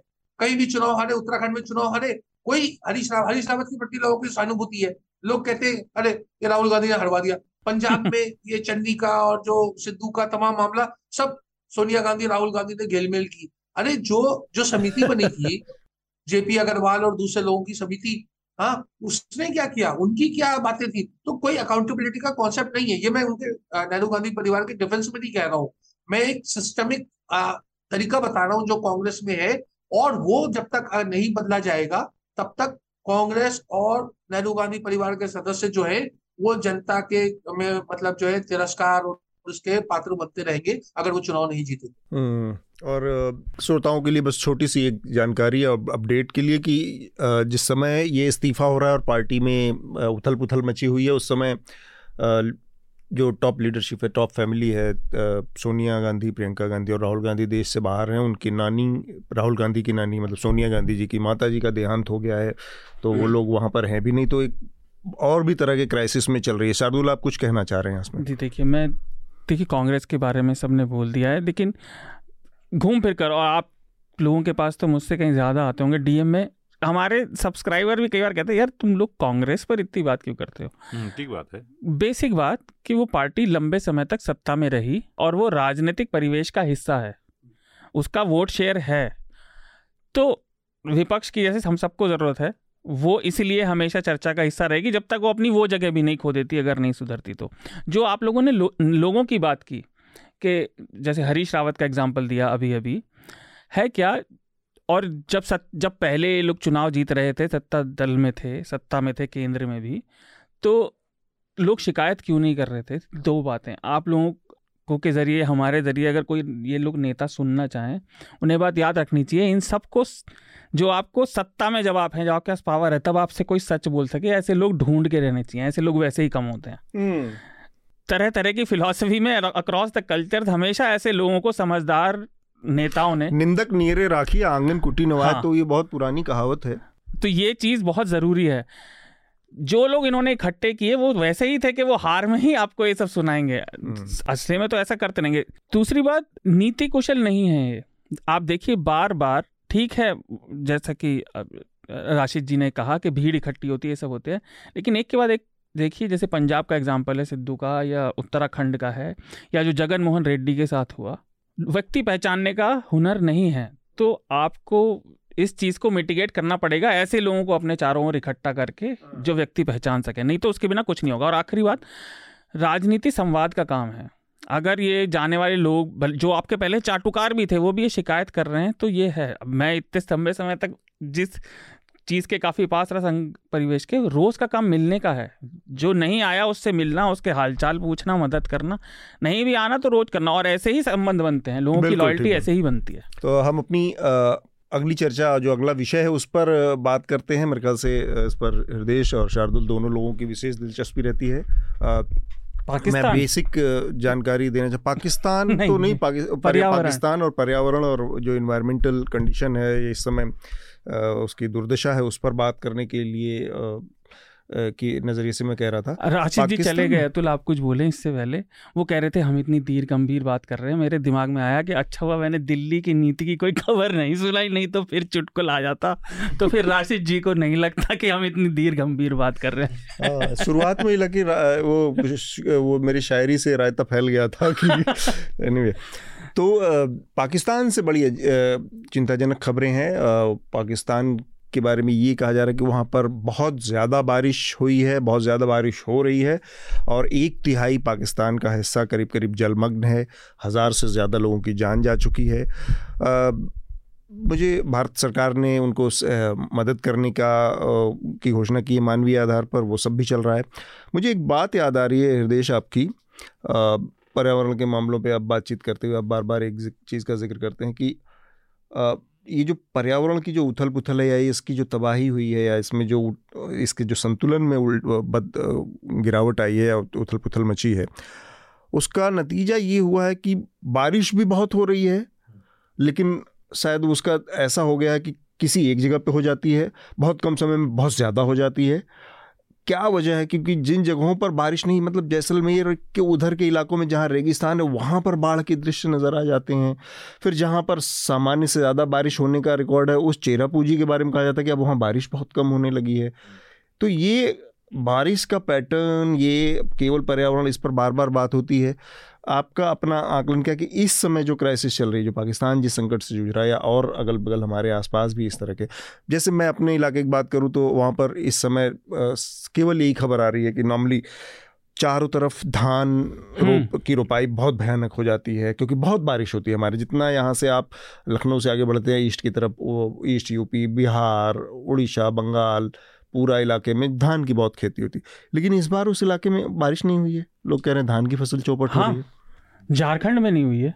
तो ये पाकिस्तान उसका देखिए जो हो रहा है और ये जो, जो अगर आप देखेंगे तो ये बात आईपीसीसी जो intergovernmental panel of climate change है ऑन क्लाइमेट चेंज है उसके वैज्ञानिक लगातार ये कहते आए हैं कि जलवायु परिवर्तन की सबसे बड़ी जो उसका मैनिफेस्टेशन है, उसका जो लग जो जो दिखाई देती है चीज़, वो यही है कि मौसम का अप्रत्याशित होना और बहुत ज़्यादा एक्सट्रीम वेदर होना। तो ये तो बहुत बात है जो कई सालों से हम कह रहे हैं कि बारिश के दिन कम हो जाएँगे लेकिन बारिश का जो पूरा मैग्नीट्यूड है जितनी बरसात होगी परिमाण उतना ही रहेगा। तो बारिश यानी कम समय में बहुत ज़्यादा बारिश होगी तो एक तो रन ऑफ़ बहुत ज़्यादा होगा पानी जो है ज़मीन के भीतर नहीं जा सकता है? हाँ, और दूसरा रिचार्ज ये है कि जो जो आज मैंने बात रिपोर्ट में भी लिखी है कि किसी सुदूर इलाके में अगर आपको लग रहा है किसी लातिन अमेरिकी कंट्री में लैटिन अमेरिकन कंट्री में अगर कोई चीज़ होती हुई दिख रही है तो हो सकता है कल वो आपको अपने देश में भी दिखे। तो पाकिस्तान में अभी जो हो रहा है भारत और पाकिस्तान अगर आप देखें काराकोरम से लेकर अरुणाचल तक ये पूरा हिमालयी क्षेत्र है। और इसमें दस से पंद्रह हज़ार छोटे बड़े ग्लेशियर हैं। ये नदियों का जो प्रवाह है वो इनको यहाँ से मिलता है लेकिन केवल ग्लेशियर से नहीं मिलता जंगलों से भी मिलता है। हम्म। राइट जो क्योंकि भारत जो इसीलिए इस इलाके को थर्ड पोल कहा जाता है यानी नॉर्थ पोल साउथ पोल के बाद थर्ड पोल है और ये वाटर टावर है साउथ एशिया काफ़ी पानी है। हाँ पानी है। तो और अब भारत के अगर हिमालय क्षेत्र को पानी पीने वाला जो हाँ भारत के अगर हिमालय क्षेत्र को देखेंगे तो वो करीब चालीस करोड़ से पैंतालीस करोड़ आबादी को कैटर करती हैं नदियाँ। लेकिन अचानक अगर नदियों में इस तरह की तबाही आ रही है जैसा हम हमेशा देखते हैं जो उत्तर पूर्व में होता है राइट एक तो है कि लगातार उस कैरेक्टर है उस नदी का उस तरह का लेकिन अब जहाँ पर नहीं होता वहाँ भी ये होने लगा है। हम्म। राइट तो ये सबसे बड़ी समस्या है। अब पाकिस्तान के कुछ इलाकों में 600 प्रतिशत से ज़्यादा बारिश हो गई औसत। हम्म। अब आप इसको कैसे कंट्रोल करेंगे? राइट तो ये चीज़ें हैं। और ये भी हो सकता है जैसे अब जिस समय पाकिस्तान के बीच में ईरान इराक और फिर यूरोप का इलाका शुरू होता है। वहाँ पर 500 साल का सबसे बड़ा सूखा पड़ रहा है। पड़ रहा है। और 2018 में भी वो यही कह रहे थे कि 500 साल का सबसे बड़ा सूखा है। 2018 का रिकॉर्ड 2022 में ही टूट गया, गया। तो अभी हम जो 1.5 डिग्री टेम्परेचर राइज की बात कर रहे हैं जिसके लिए पहले जब आज से बीस साल पहले रियो के समय में जब बातचीत शुरू हुई थी या कोपेनहेगन वगैरह भी हो रहा था तो दो हज़ार की बात करते थे। लेकिन वर्ल्ड मेट्रोलॉजिकल ऑर्गेनाइजेशन डब्ल्यू जो है विश्व मौसम संगठन उसकी रिपोर्ट कहती है कि दो हज़ार पच्चीस तक ही एक साल साल ऐसा हो सकता है जब 1.5 टेम्परेचर का बैरियर टूट जाए। टूट जाएगा। शार्दुल। टूट जाए और हो हम्म। सकता है उसके बाद भले ही डिप होगा टेम्परेचर लेकिन इसमें तो ये बहुत इसमें तबाही बहुत हो जाएगी इतनी। तबाही बहुत हो जाएगी फ़सलें जैसे कह रहे हैं खराब हो रही हैं बीमारियाँ बहुत हो रही हैं जैसे अभी लोकस्ट का जो अटैक होता है जो हाँ। अफ्रीकी देशों से आता है टिड्डी टिड्डियाँ वो गुड़गांव या इस इलाके से आगे कभी बढ़ते हुए आपने नहीं देखा होगा लेकिन अगर उसके लिए मुफीद क्योंकि वो रास्ते में ब्रीड करती है हाँ, ब्रीड करती ब्रीड ऑन द वे तो अगर उनको ऐसा रास्ता ऐसी स्थितियाँ मिलेंगी तो हो सकता है झारखंड छत्तीसगढ़ पार करके वहाँ तक भी जा तो सकते हैं। पूरा चावल का कटोरा है धान का कटोरा पूरे पूरे इलाके में तबाही आ सकती है। हाँ शार्दुल। देखिए इस विषय पे देश ने बहुत बात की है। मैं हमेशा ही कुछ कुछ कहता रहता हूँ लेकिन इसे ऐसे समझना ज़रूरी है। देखिए हाँ ये पूरा एक सिस्टम है। लोग जब जैसे आपने बात कही तबाही इस पूरे सिस्टम को लोग समझ नहीं पाते। ये धरती दो तिहाई से थोड़ी ज़्यादा पानी है। जब ज़रा सी भी गर्मी बढ़ती है तो ये भाप बनती जा रही है। ये सारे ओशन सिस्टम हवा के हैं और यही सारे मौसम को नियंत्रित करते हैं। एक डिस्टरबेंस उसे लंबे समय के लिए कर देता है। हम डिस्टरबेंस को रुकने नहीं दे रहे। 2020 में क्योंकि ऐसा अप्रत्याशित घटना हुई कि मानव गतिविधि लगभग शून्य हो गई तो हमने कुछ जिसे नाप सकते हैं ऐसे चेंज देखे, लेकिन वो जिस तेज़ी से वापस आई, उसने और ज़्यादा बुरा हाल किया।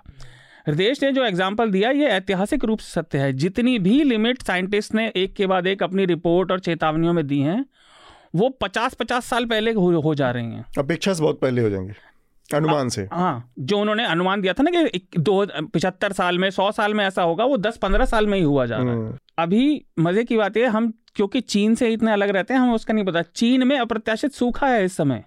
क्योंकि खबरें वहाँ की बाहर आ नहीं पाती हैं। पूर्वी चीन का हाँ, हाँ।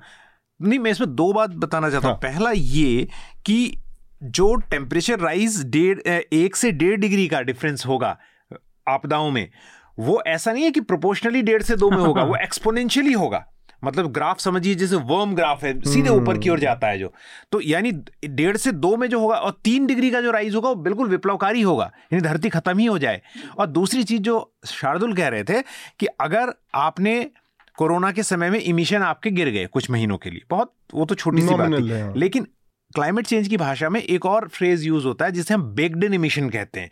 यानी आपने इतने ज़्यादा इमिशन कर दिए हैं धरती इतनी गर्म हो गई है जैसे कार अगर दौड़ रही है अगर वो 200 की स्पीड में दौड़ रही है तो आप कितनी भी ताकत से ब्रेक लगाएँगे तो कार कम से कम 20-25 मीटर आगे जाके रुकेगी। तो आज रातों रात आप सारे इमिशन रोक दें बेगडेन इमिशन इतने हाई हो गए हैं कि ग्लोबल वार्मिंग उससे रुकने वाली नहीं है उसके कुप्रभाव। इसे और दूसरे तरीके बहुत लंबे समय तक वो हो, हाँ, करना पड़ेगा तभी तो बेगडेन इमिशन इसलिए कहा जाता है क्योंकि बेकिन है वो आपके अंदर आ चुके हैं। आप अपने जीवन में सिगरेट पीते रहे रोज एक पैकेट।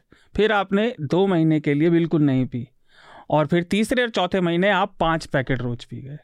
जैसे ये वो वाली सिचुएशन आखिरी वक्त में क्या खाक मुसलमान होंगे नहीं तो, और इसमें मैं एक, चाह रहा हूँ एक, हाँ, एक छोटी सी बात और।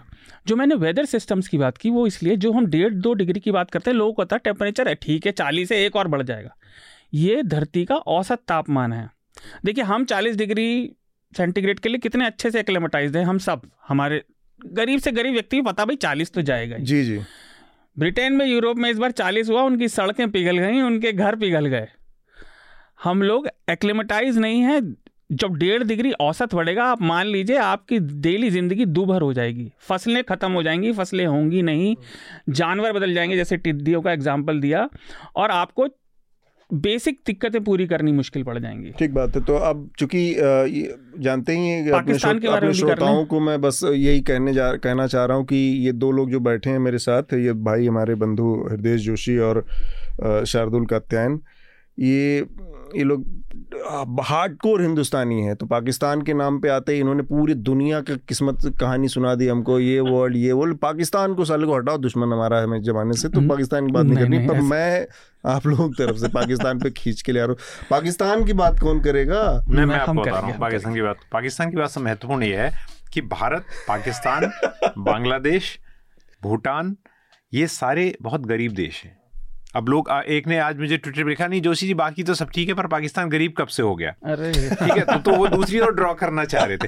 लेकिन मैंने उस आर्टिकल में ये, ये बताया है कि पाकिस्तान का पर कैपिटल जीडीपी क्या है और यूरोप का पर कैपिटल जीडीपी क्या है छब्बीस गुना का अंतर है। हालाँकि इस आंकड़ों का भी बहुत ज़्यादा मतलब नहीं है हाँ। अगर अर्थशास्त्री कई है। लेकिन समस्या ये है कि जो अमेरिका का सबसे प्रतिष्ठित जनरल है proceedings on national academy of sciences PNAS उसने कुछ साल पहले बहुत ही मेटिकुलस डाटा निकाला था। ऐसी हवा में नहीं था। 1960 से लेके 2016-17 तक का डेटा था उसको एनालाइज किया था और कहा था कि क्लाइमेट चेंज वैश्विक असमानता को बढ़ा बढ़ा रहा है। यानी जो गरीब देश हैं वो और ज़्यादा गरीब होंगे। क्यों? क्योंकि आप ऑलरेडी गरीब हैं। एक आपदा ने आपको खत्म कर दिया। पाकिस्तान का अभी का जो क्वांटिफाई किया गया है मोटा अंदाज़ा वो डेढ़ लाख करोड़ डेढ़ डेढ़ ट्रिलियन रुपीस का उनका नुकसान हुआ है। भारत जो है वो हम्म। छप्पन लाख करोड़ अगर इस तरह का ही कुछ आंकड़ा है जो पिछले पचास सालों में उनका केवल बाढ़ से नुकसान हुआ है। हम्म। तो इतना रिकवर आप कैसे करेंगे? जबकि कनाडा जैसे कुछ देश हैं जो लेग गार्ड कहते हैं क्लाइमेट डिनायर हैं क्योंकि उनको क्लाइमेट डिनायर ऑन रिकॉर्ड नहीं है। मीटिंग्स में वो बात करते हैं क्लाइमेट चेंज रोकने की लेकिन उनको लगता है कि थोड़ी बर्फ़ पिघलेगी तो और गेहूँ उगाने हाँ, के लिए जगह मिल जाएगी। जगह मिल जाएगी राइट तो ये चीज़ है तो ये असमानता कुछ अमीर देशों को कुछ अमीर देशों को सबको नहीं और अमीर बनाएगा। लेकिन गरीब देशों की कमर तोड़ देगा। कमर तोड़ हाँ शार्दुल आप भी अपनी पाकिस्तान की नीति पे रोशनी डालिए। देखिए पाकिस्तान के साथ एक तो दिक्कत ये रही जो- जो हमारे यहाँ दिक्कत है उसी को दस गुना आप मान लीजिए। अव्यवस्था चरम तक रही और नेता प्रशासन अपना खेल खेलता रहा। अब दिक्कत यह है कि वहाँ बेसिक चीज़ें भी नहीं है। पाकिस्तान की आई थिंक 80 प्रतिशत से ऊपर बच्चे कुपोषण के शिकार होते हैं पाकिस्तान में। वहाँ पे उस मामले में तो हम भी अच्छा कम्पीट कर हाँ, रहे हाँ हैं। मतलब भुखमरी का तो हमारा भी रिकॉर्ड ठीक ही ठाक है। मैं कह रहा हूँ हमारा तो तो काट नहीं रहा हूँ मैं कह रहा हूँ कि हम भी उसमें अच्छा कंपटीशन मैं ये कह रहा था कि भले ही हमारी स्थिति बहुत अच्छी नहीं है और इसमें कोई शक नहीं लेकिन पाकिस्तान की जो ह्यूमन इंडिसेस होते हैं उसमें वो बहुत पीछे है शिक्षा में दवाइयों में। और दूसरा वहाँ पे स्ट्रक्चरल दिक्कतें भी बनी हैं जैसे कि जो सिंध के से आगे बलूचिस्तान का एरिया है। शिक्षा का बात किया आपने मेरे से थोड़ा सा ही अच्छी उनकी अंग्रेज़ी होती है। अंग्रेज़ी शिक्षा का वो नहीं अंग्रेज़ी तो बड़ी विचित्र भाषा। खैर वो कभी बात करेंगे। दूसरी बात ये अब जैसे वहाँ पे बलूचिस्तान और इस सबसे पानी आ रहा है इसको मैनेज करने के कोई तरीके भी नहीं बने हुए। मैं मैं एक प्रोग्राम देख रहा था तो उन्होंने कहा कि वहाँ तो बेसिक बाढ़ जैसी भी नहीं बनी हुई जैसे हमारे आसाम में वो भी नहीं है। जिसमें कॉलोनियल सेटअप का उन्होंने हाँ कि वो कभी बनाए थे उन्होंने अफ़गानिस्तान युद्ध के समय वो चल रहे हैं लिपट सिपट के ये बड़ी दिक्कत है। दूसरा छोटी सी बात पॉइंट हाँ एक चीज़ और। करने के बाद। जो ये आंकड़े आपको आ रहे हैं आपको इसे मान के चलना चाहिए कि ये कम से कम पाँच से दस गुना ज़्यादा होंगे नुकसान के भी जान माल के भी और परेशानी के भी। हम्म, ठीक बात। क्योंकि सिंध के अलावा जो बाकी रीजन में आप पाकिस्तान के बड़े शहर छोड़ दें पंजाब वाले कराची लाहौर और इनके रावलपिंडी आसपास का एरिया तो वहाँ पे हालत बड़ी बुरी है संचार की। इस समय ना बिजली है ना बात और राहत पहुँचाने के कोई तरीके हैं। तो वहाँ जो हालात हैं वो भी उसे आप मज़े की बात देखिए वहाँ भी वो लोग उसे ढांपने की कोशिश कर रहे हैं कि खबरें कम से कम जाए मदद आ जाए लेकिन खबर बाहर ना जाए। ए- एक चीज़ और उसके बाद रितेश बात खत्म करेंगे। आपने कहा अंतर्राष्ट्रीय में गया हूँ इसलिए गया क्योंकि इस सब के पीछे फॉसिल फ्यूल जलना है। हाँ। नहीं नहीं बिल्कुल लो- मैं तो मज़ाक में करता हूँ। एक दूसरे से एनवायरमेंट की चीज़ कोई ऐसा थोड़ी नहीं कि देश की सीमा की तरह से बाउंड्री खड़ी हाँ। करके हमारे यहाँ हो रही है तो सबकी है तो। और रही बात इस देश की उस देश की देखिए पर्यावरण तब बना था जब देश और महाद्वीप भी हमने डिफाइन ये ये हमारी बनाई हुई बाउंड्री है नेचर इसको नहीं समझती। ये हमारे बनाए हुए बकवास है। और हम अपने पुरखों को जला के गाड़ियाँ चला रहे हैं आप देखिए फॉसिल्स क्या हैं जो पहले धरती पर लोग रहते थे वो कंप्रेस होकर फ्यूल में बदले हैं। तो अगर आप लो आप ऐसे से देखना चाहते हैं तो उस नज़र से भी देखें इसका बदलना ज़रूरी है। और जो गर्मी की वजह से अलास्का का एरिया कनाडा का उत्तरी एरिया और आर्कटिक के पास का एरिया जो पिघल रहा है ऑयल रिग्स और बड़ी ऑयल कंपनियाँ वहाँ खुदाई करने के लिए अभी से लॉबी करना शुरू कर चुकी हैं कि हम और तेल निकालेंगे। हम्म। आज ये पूरी क्लास हो गई क्लाइमेट की। इसमें बेग्ड इन इमिशन के साथ एक और चीज़ यूज़ होती है जो इनके शार्दुल के कहने से मुझे याद आई वो है लॉकड इन इमिशन हाँ। बहुत सारा जो आपका फॉसिल जो है वो दबे हुए हैं।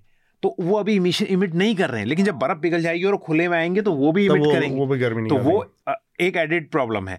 दूसरी चीज़ मैं कह रहा था कि पाकिस्तान और भारत की तुलना दोनों ही हम कहें गरीब और विकासशील देश हैं लेकिन दोनों में एक बात है भारत जो है चाइना और अमेरिका में करंट इमिशंस की बात कर रहा हूँ हिस्टोरिक नहीं हाँ। करंट इमिशंस में चाइना नंबर वन पर है और उसके इमिशन 25 परसेंट से भी ज़्यादा है 25 से 28 परसेंट पूरी दुनिया का। पूरी दुनिया का।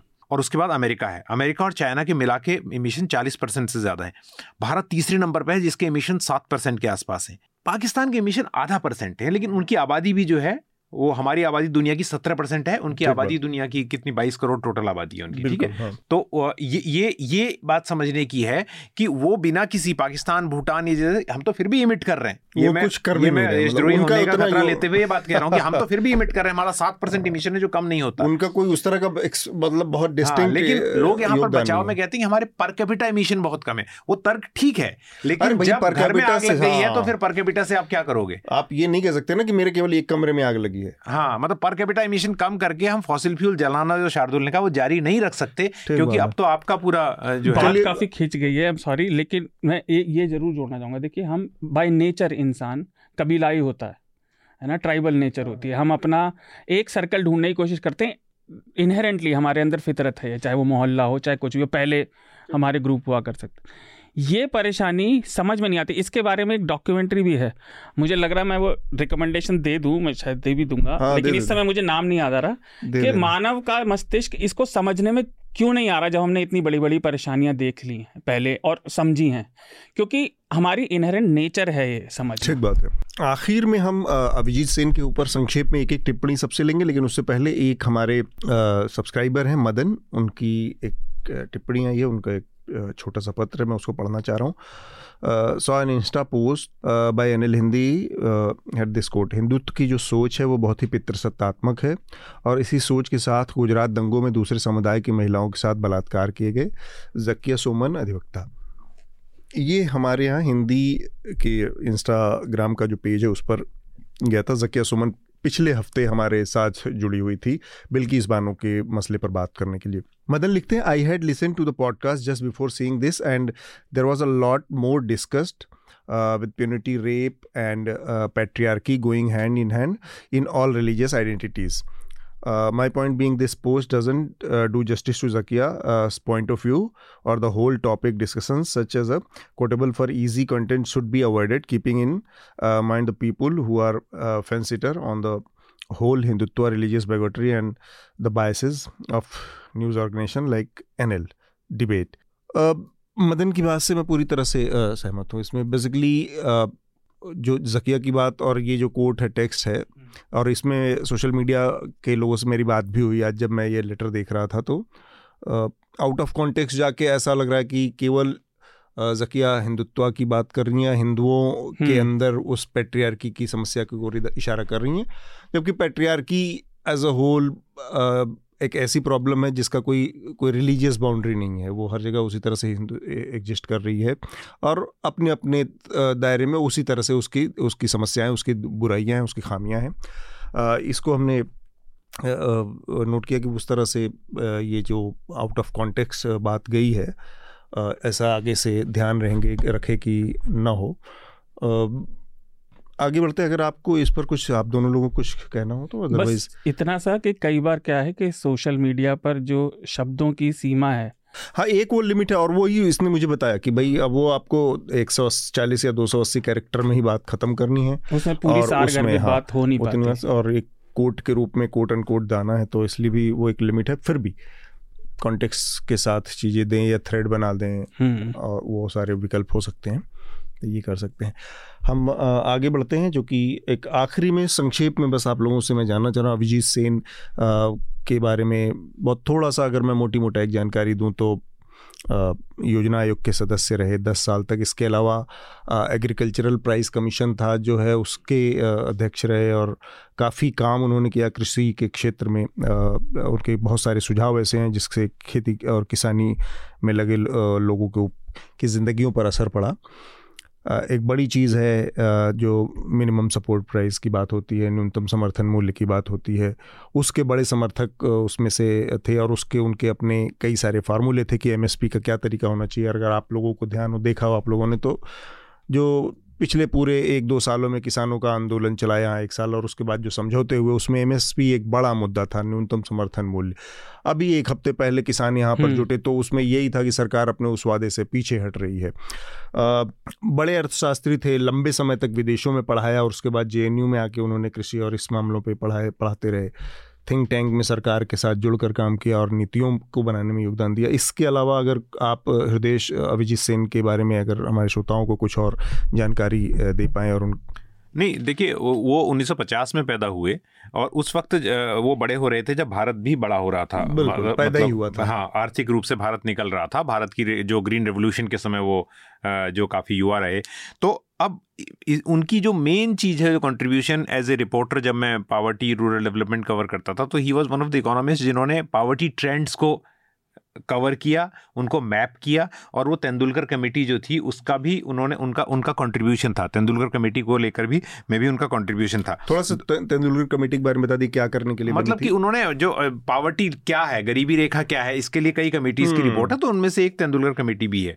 तो उसमें उनका योगदान था कि संक्षेप में हम इसमें विस्तार में जा नहीं सकते लेकिन मैं ये बताना चाहता हूँ कि उनका जो मेन था कृषि को लेकर जो आपने बात कही वो काफ़ी महत्वपूर्ण है। उनका मूल जो उनकी सोच थी कि कृषि के रास्तों से रोड़ा हटाना केवल ग्रोथ के लिए ज़रूरी नहीं है बल्कि गरीबी जो मास पावर्टी है आ, उसको, उसको मिटाने के लिए ज़रूरी है। क्योंकि आज भी कृषि जो है शार्दुल इतना नीचे आने के बाद भी कृषि अब भी सत्रह परसेंट जीडीपी के लिए जिम्मेदार है हम्म। और पचास परसेंट से ज़्यादा लोग गेनफुली या अनगेनफुली एम्प्लॉयड है एग्रीकल्चर में तो एग्रीकल्चर को आप इग्नोर करके आगे नहीं बढ़ सकते लेकिन he was one of the very few economist जिन्होंने जिनको ज़मीन की नब्ज का पता और वो अपनी आइडियोलॉजिकल जो कमिटमेंट है वो रिपोजिशन करने में उन्हें कोई दिक्कत नहीं होती। जब वो बात हाँ। भी करते थे ना लोगों से तो कहते थे मुझे डेटा दीजिए और वास्तव में था भी। तो मैं अपनी चीज़ को अपने को रिपोजिशन कर लूँगा। ऐसा नहीं कि मैंने एक पोजीशन ले लिया और उसके बाद फिर मैं चेंज नहीं कर रहा हूँ अपने को। तो ये चीज़ उनके अंदर बहुत अच्छी थी कि अगर इनपुट्स हो तो वो उसको बियॉन्ड आइडियोलॉजिकल लाइन वो देखते थे कि क्योंकि अर्थशास्त्री भी बटे हुए हैं ना अपनी हाँ, हाँ, सोच में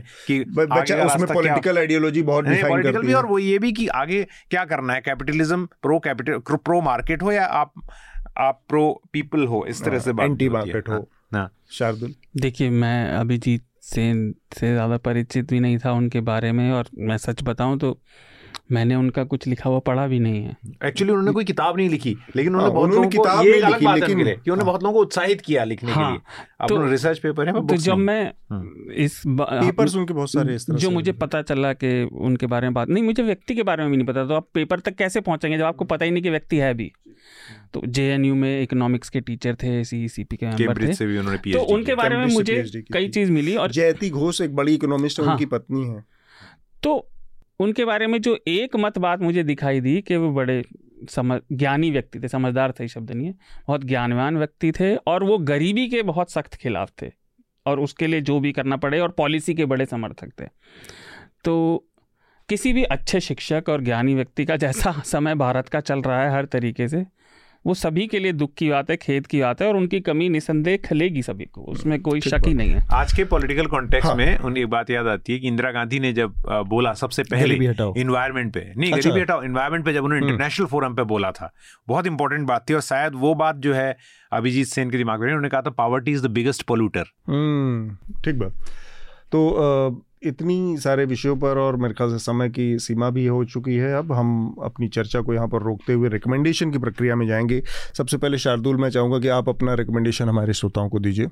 जी तो मेरा पहला रिकमेंडेशन वही है जिसका मैंने ज़िक्र किया वो डॉक्यूमेंट्री है डी डब्ल्यू की। Why can't your brain comprehend climate change कि हमारा हम उसे प्रोसेस क्यों नहीं कर पाते इस इन्फॉर्मेशन को सारी को एक साथ उसके स्कोप और स्केल को। दूसरी किताब है एन कोरेन और गैल लिफ्ट की ये लोग थिंकर और थिंक टैंक्स में काम करते हैं लेकिन ये क्लाइमेट से जुड़े हुए पे काम करते हैं। तो इनकी किताब थोड़े दिन पहले आई थी टर्निंग ऑयल इनटू सॉल्ट कि पहले एक समय पे नमक बड़ी करेंसी हुआ करती थी लेकिन आज नमक की कोई कीमत नहीं बची। तो वो सत्ता उसके पास से चली गई। तो हमें भी यही करना चाहिए कि ऑयल की जो ये सत्ता है कंपनियों की और पैसे का खेल है उसको डी वैल्यू करना चाहिए सामाजिक तौर पर। हम्म। काफ़ी अच्छी किताब है रोचक। छोटी सी है। तीसरा बसंत ने एक छोटा सा एक्सप्लेनर कम अपील वीडियो किया है। रामदेव के ऊपर उन्होंने जो सीरीज़ की है उस पर। और ये एन एल सेना प्रोजेक्ट था तो मैं चाहता हूँ कि लोग इसको देखें और पत्रकारिता का सहयोग करें क्योंकि ऐसी रिपोर्ट इतनी डिटेल्ड और बड़ी रिपोर्ट आपको विज्ञापन से जनित मीडिया में नहीं मिलेगी क्योंकि उसके लिए समय और उतनी लॉयल्टी वो नहीं देंगे आपको। तो ये तो ये आप लोगों से अपील है भाई देखिए थोड़ा सा और एन एल सेना प्रोजेक्ट को हमारे सपोर्ट कीजिए। ये बार बार हम इसलिए भी कह रहे हैं क्योंकि हमारा एन एल सेना प्रोजेक्ट का पूरा जो कॉन्सेप्ट है वो ये है कि किसी भी बड़ी रिपोर्ट में बड़े एक एक एक ऐसे जिसका लेना देना पब्लिक इंटरेस्ट से ऐसी कोई रिपोर्ट हम करते हैं और उसको आप फंड करते हैं एज अ कंट्रीब्यूटर तो ये रामदेव बाबा रामदेव के पूरे बिज़नेस एम्पायर उनके जो दवाइयाँ हैं उनके दवाइयों के को लेकर जो की गई तमाम घाल मेल। खुरपेच है उन सारी चीज़ों की के ऊपर एक बड़ी डिटेल तीन हिस्सों की स्टोरी रिपोर्ट की है बसंत ने। तो इस एनएल सेना प्रोजेक्ट को हमारे कंप्लीट करने में मदद कीजिए। हृदय आप अपना रिकमेंडेशन इन्होंने शार्दुल ने चार रिकमेंडेशन दिए हैं और मेरे को शार्दुल से बड़ी ईर्ष्या होती है तीन अच्छा तीन तीन है हाँ।, हाँ। तो मतलब फिर भी तीन भी मुझे हाँ, काफ़ी अच्छा लगता है कि जब आते हैं तो काफ़ी रिकमेंडेशन अच्छी लेके आते हैं तैयारी के साथ ऐसा नहीं कि सुन के लेकिन हाँ उसके बाद मेरे पास ज़्यादा कहने को क्या है? मैं ये कहना चाहता था जो बसंत की सीरीज़ है बहुत बेहतरीन न्यूज़ लॉन्ड्री को बधाई इसके लिए उसमें उसको पूरी सीरीज़ ही पढ़ने लायक है। इसलिए और एनएल सेना का प्रोजेक्ट है वो वो ज़रूर पढ़ें। उसके अलावा मैं ये बात कहना चाहता हूँ कि जो आपने अभी इंटरव्यू किया ओम थानवी साहब के साथ और अक्षय मुकुल के साथ पहले आपने उस बुक को रेकमेंड किया था पर जी, जी. तेज भागती दुनिया में काफ़ी मोटी किताब है। अगर वो किताब आपने नहीं पढ़ी है और आप चाहते हैं कि आपको उस किताब को पढ़ने के लिए आपके अंदर उत्साह पैदा हो तो वो इंटरव्यू जो आपने किया है वो बहुत ही बढ़िया अंदाज में क्योंकि मैंने ओम थानवी साहब जिस सोसाइटी में रहते थे अक्षय मुकुल उसी सोसाइटी में हाँ। वो पन्ने जो पेपर्स थे ओम थानवी साहब के पास थे हाँ, राइट हाँ। तो वहाँ बैठ के अक्षय मुकुल जो है एक महीने तक तो केवल पेपर ही जो है स्कैन कराते रहे। तो मुझे लगा क्या कमिटमेंट है किताब लिखने का कि एक महीने तक कोई आदमी जो है कमरा किराया लेकर बक्सों के बक्सों के बक्से जो है वो करवा रहा है। तो वो इंटरव्यू ज़रूर सुन ले अतुल चौरसिया ने किया है। और बाकी और उसमें ये भी है 200 पन्नों की बिब्लियोग्राफी है हाँ, उस किताब बिब्लियोग्राफी काफ़ी ज़्यादा है सौ तो इसका मतलब है कि बहुत ही। डीप रिसर्च बेस्ड है। हाँ तो इस लिहाज से वो तो तो वो इंटरव्यू कम से कम सुन लें जो न्यूज़ लॉन्ड्री पर उपलब्ध है।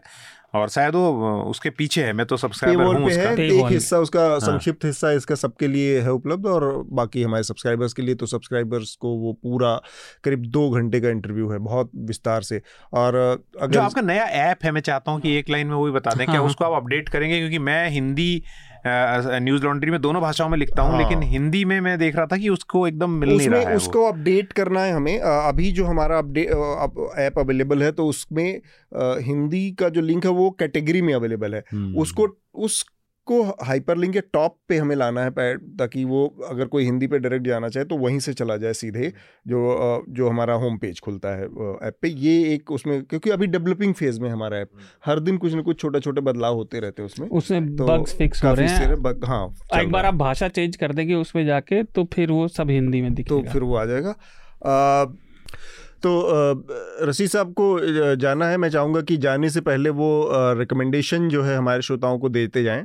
अतुल बड़ा ये मुश्किल प्रश्न है लेकिन मुझे लगा अभी जो चीज़ें देखी जिस तरीके से एक जो वो आ, मोजो स्टोरी का एक जो वो है आशीष रमोला ने बहुत बढ़िया एक इंटरव्यू किया जो एक आ, संस्कारी ब्राह्मण हम्म। वाली बात जो बिल्किस बानो का तो विधायकों के साथ राहुल जी और दो वो मुझे लगता है कि बड़ा मतलब स्टैंड आउट वैसे तो बहुत सारे लेख भी छपे एडिटोरियल भी छपे लेकिन मुझे लगा पत्रकारिता इसी डायरेक्शन में होनी चाहिए जो हृदय जी ने भी बहुत अपने एक्टिव समय में की और अभी भी कर रहे हैं हम्म, और। लेकिन अभी वो हमें जो पॉलिटिकल या गवर्नमेंट का होता है इस तरह का जो एक तरीके का छोटा मोटा एक्सपोजे है कि देखिए कितना वहाँ लगा कि क्या किस टाइप की मानसिकता है किस टाइप का बात फिर वही मैं कह रहा हूँ यहाँ कोई हिंदू मुसलमान की बात नहीं है ये न्याय संगत बात है कि कैसी बात की जा रही है जहाँ पर सुप्रीम कोर्ट के डायरेक्टिव वगैरह है तो मैं कहूँगा और कि इस तरह की जो है हमारे जो न्यूज़ लॉन्ड्री के जो दर्शक हैं जो देखते हैं और पढ़ते हैं वो इस सब चीज़ों को ऊपर थोड़ा ध्यान दे तो हो सकता है पत्रकारिता को थोड़ा बल मिलेगा। इतने बढ़िया बढ़िया रिकमेंडेशन हो गए और मेरा खुद हृदय ने मेरा एक इंटरव्यू को रिकमेंड कर दिया नहीं तो मैंने सोचा था कि आज ये अगर नहीं देते तो फिर आप नहीं देते मेरा मत कर देना रिकमेंड क्योंकि फिर वो क्विट क्विट प्रोको का मामला आ जाएगा। नहीं नहीं पीठ खुजाना तो अच्छी तो बात होती है। पहले और रौनक की मुस्कुराहट देख के मुझे पहले डर लग रहा है कि ज़रूर हमारे जो प्रोड्यूसर हैं। मैं एक दूसरी किताब रिकमेंड करना चाह रहा हूँ मैं किताब लेके आया हूँ ये और चूँकि इसी हफ़्ते भी इसी महीने जो पिछला अगस्त का महीना था वो बीता है हिरोशिमा और नागासाकी के बम हम्म। के ब्लास्ट के ऊपर जो परमाणु बम की त्रासदी थी। ये किताब है बेसिकली परमाणु बम हमले के बाद जापान के तमाम कवियों ने सैकड़ों कवियों ने कुछ वहाँ गए कुछ दूर से बैठ के बहुत सारी कविताएँ लिखी हैं लोगों ने। बड़ी मार्मिक बहुत प्रेरक कविताएँ हैं। तो ये इस पूरी कविता को एक हमारे हिंदुस्तान के एक प्रोफेसर हैं और वो जापानी और हिंदी भाषा के जिन्होंने वहाँ पर पढ़ाया भी है हरजीन चौधरी हैं और एक भाषाविद हैं मिकी यूइचिरो। इन दोनों लोगों ने मिलकर उस समय जो त्रासदी की बहुत सारी जापानी कविताएँ हैं। उन सारी कविताओं को हिंदी में ट्रांसलेट किया है। और बड़ी अच्छी कविता है और देख के आपको मतलब उस समय अचानक से आपके सामने वो लगता है कि बच्चों के ऊपर कविताएँ फूलों के ऊपर कविताएँ उस समय के। ये और एक बड़ी आश्चर्यजनक जो चीज़ थी इसमें मुझे वो मिली वो आ, मैं अगर थोड़ा सा इजाज़त हो तो उसका एक हिस्सा पढ़ पढ़ना चाहूँगा। ये योनेदा एसाकू हैं एक कवि हैं उनकी कविता है। और ये मैं इसलिए पढ़ना चाह रहा हूँ कि जब ये त्रासदी हो गई उसके बाद शांति स्थापित हो गई तो भारत के प्रधानमंत्री पहले जवाहरलाल नेहरू जापान गए हिरोशिमा नागासाकी के दौरे पर। उनके स्वागत में एक कविता लिखी गई है जवाहरलाल नेहरू की। आ, के स्वागत तो उस उनका इस कविता को मैं पढ़ना चाह रहा हूँ। केवल एक संजा पढ़ूँगा क्योंकि कविता थोड़ी सी बड़ी हाँ, है। है। आपका स्वागत है प्रधानमंत्री जवाहरलाल नेहरू आपके निर्भीक भारी भरकम कदम अपने देश के लाल तपते मरुस्थलों कांटेदार व बर्फीले रास्तों पर और दल और दलदल में पड़ते रहते हैं। आज ये कदम हिरोशिमा की सरजमी पर धंसते हुए पड़ेंगे। जमेंगे? स्वागत है। आपकी पलकों में हिमाच्छादित ज्योति है पुतलियों में थार मरुस्थल की बालू की तपिस दृष्टि में हिंद महासागर की नीलिमा। आज शरद ऋतु की हवा को चीर रही आपकी दृष्टि की कौंध कि हिरोशिमा का कोना कोना देख लो। और बड़ी कविता है। तो ये आ, मैं किताब रिकमेंड करना चाह रहा हूँ परमाणु बम की छाया में। किस प्रकाशन की ये साहित्य अकादमी ने इसको आ, छापा है। दो सौ रुपये इसकी कीमत है। तो ये ज़रूर आप लोग संभव हो तो पढ़ें क्योंकि ये इसी में जब विदा लेने से पहले क्योंकि आपने बात इतने अच्छे तरीके से बताई तो हमको शार्दुल हम हेडलाइंस में नहीं बता पाए। पर अभी मिखाइल गोरबाचो का भी हाँ, जो निधन हुआ हाँ, निधन इससे याद आया मुझे हाँ। क्योंकि उनकी निशस्त्रीकरण जो है जो डिसमेंट की उसमें बड़ी एक योगदान रहा उसकी हम्म। कीमती उन्होंने चुकाई कोशिश कोशिश की उन्होंने। हम्म। और ये बहुत ज़रूरी है क्योंकि बीबीसी की एक डॉक्यूमेंट्री जिसका अनफॉर्चुनेटली मुझे नहीं लगता लिंक मैं दे पाऊँगा दर्शकों को लेकिन मेरे को सीडी में कई बार बीबीसी की साठ सत्तर डॉक्यूमेंट्री दी थी। तो उसमें एक डॉक्यूमेंट्री है कि कैसे ये लोग बम गिराने हिरोशिमा नागासाकी जाते हैं। और हाँ। उसमें कितना ज़बरदस्त डॉक्यूमेंट्री बनाई है कि वो बम को एक्टिवेट उसने फ़्लाइट के दौरान किया। क्योंकि अगर वो टेक ऑफ़ के दौरान करता तो शायद वो खतरा था। खतरा था। तो बम को लगा दिया वॉरहेड को लेकिन उसको एक्टिवेट किया और उस वक्त का जो जो वर्णन है तो उसी में एक डॉक्यूमेंट्री डॉक्यूमेंट्रिकल जैसे ही मैं देख रहा था मिखाइल गोरबाचोव की तो उसकी शुरुआत ही हिरोशिमा नागासाकी की सर्वाइवर के बातों से होती है कि उसने क्या देखा उस वक्त। तो मैंने जल्दी में देख नहीं पाया हूँ पूरा बट डेफिनेटली अगर दर्शक सर्च करेंगे तो उन्हें बहुत कुछ ऐसा मिलेगा। शुक्रिया किताब बहुत बहुत सुंदर। तो हमारे साथ बातचीत के लिए हृदय शार्दुल और रसीद किदवई साहब बहुत बहुत शुक्रिया। हमारे सारे श्रोताओं और दर्शकों का भी बहुत बहुत शुक्रिया। धन्यवाद। धन्यवाद। न्यूज़ लॉन्ड्री के सभी पॉडकास्ट ट्विटर आई और दूसरे पॉडकास्ट प्लेटफॉर्म पे उपलब्ध हैं। खबरों को विज्ञापन के दबाव से आज़ाद रखें। न्यूज़ लॉन्ड्री को सब्सक्राइब करें।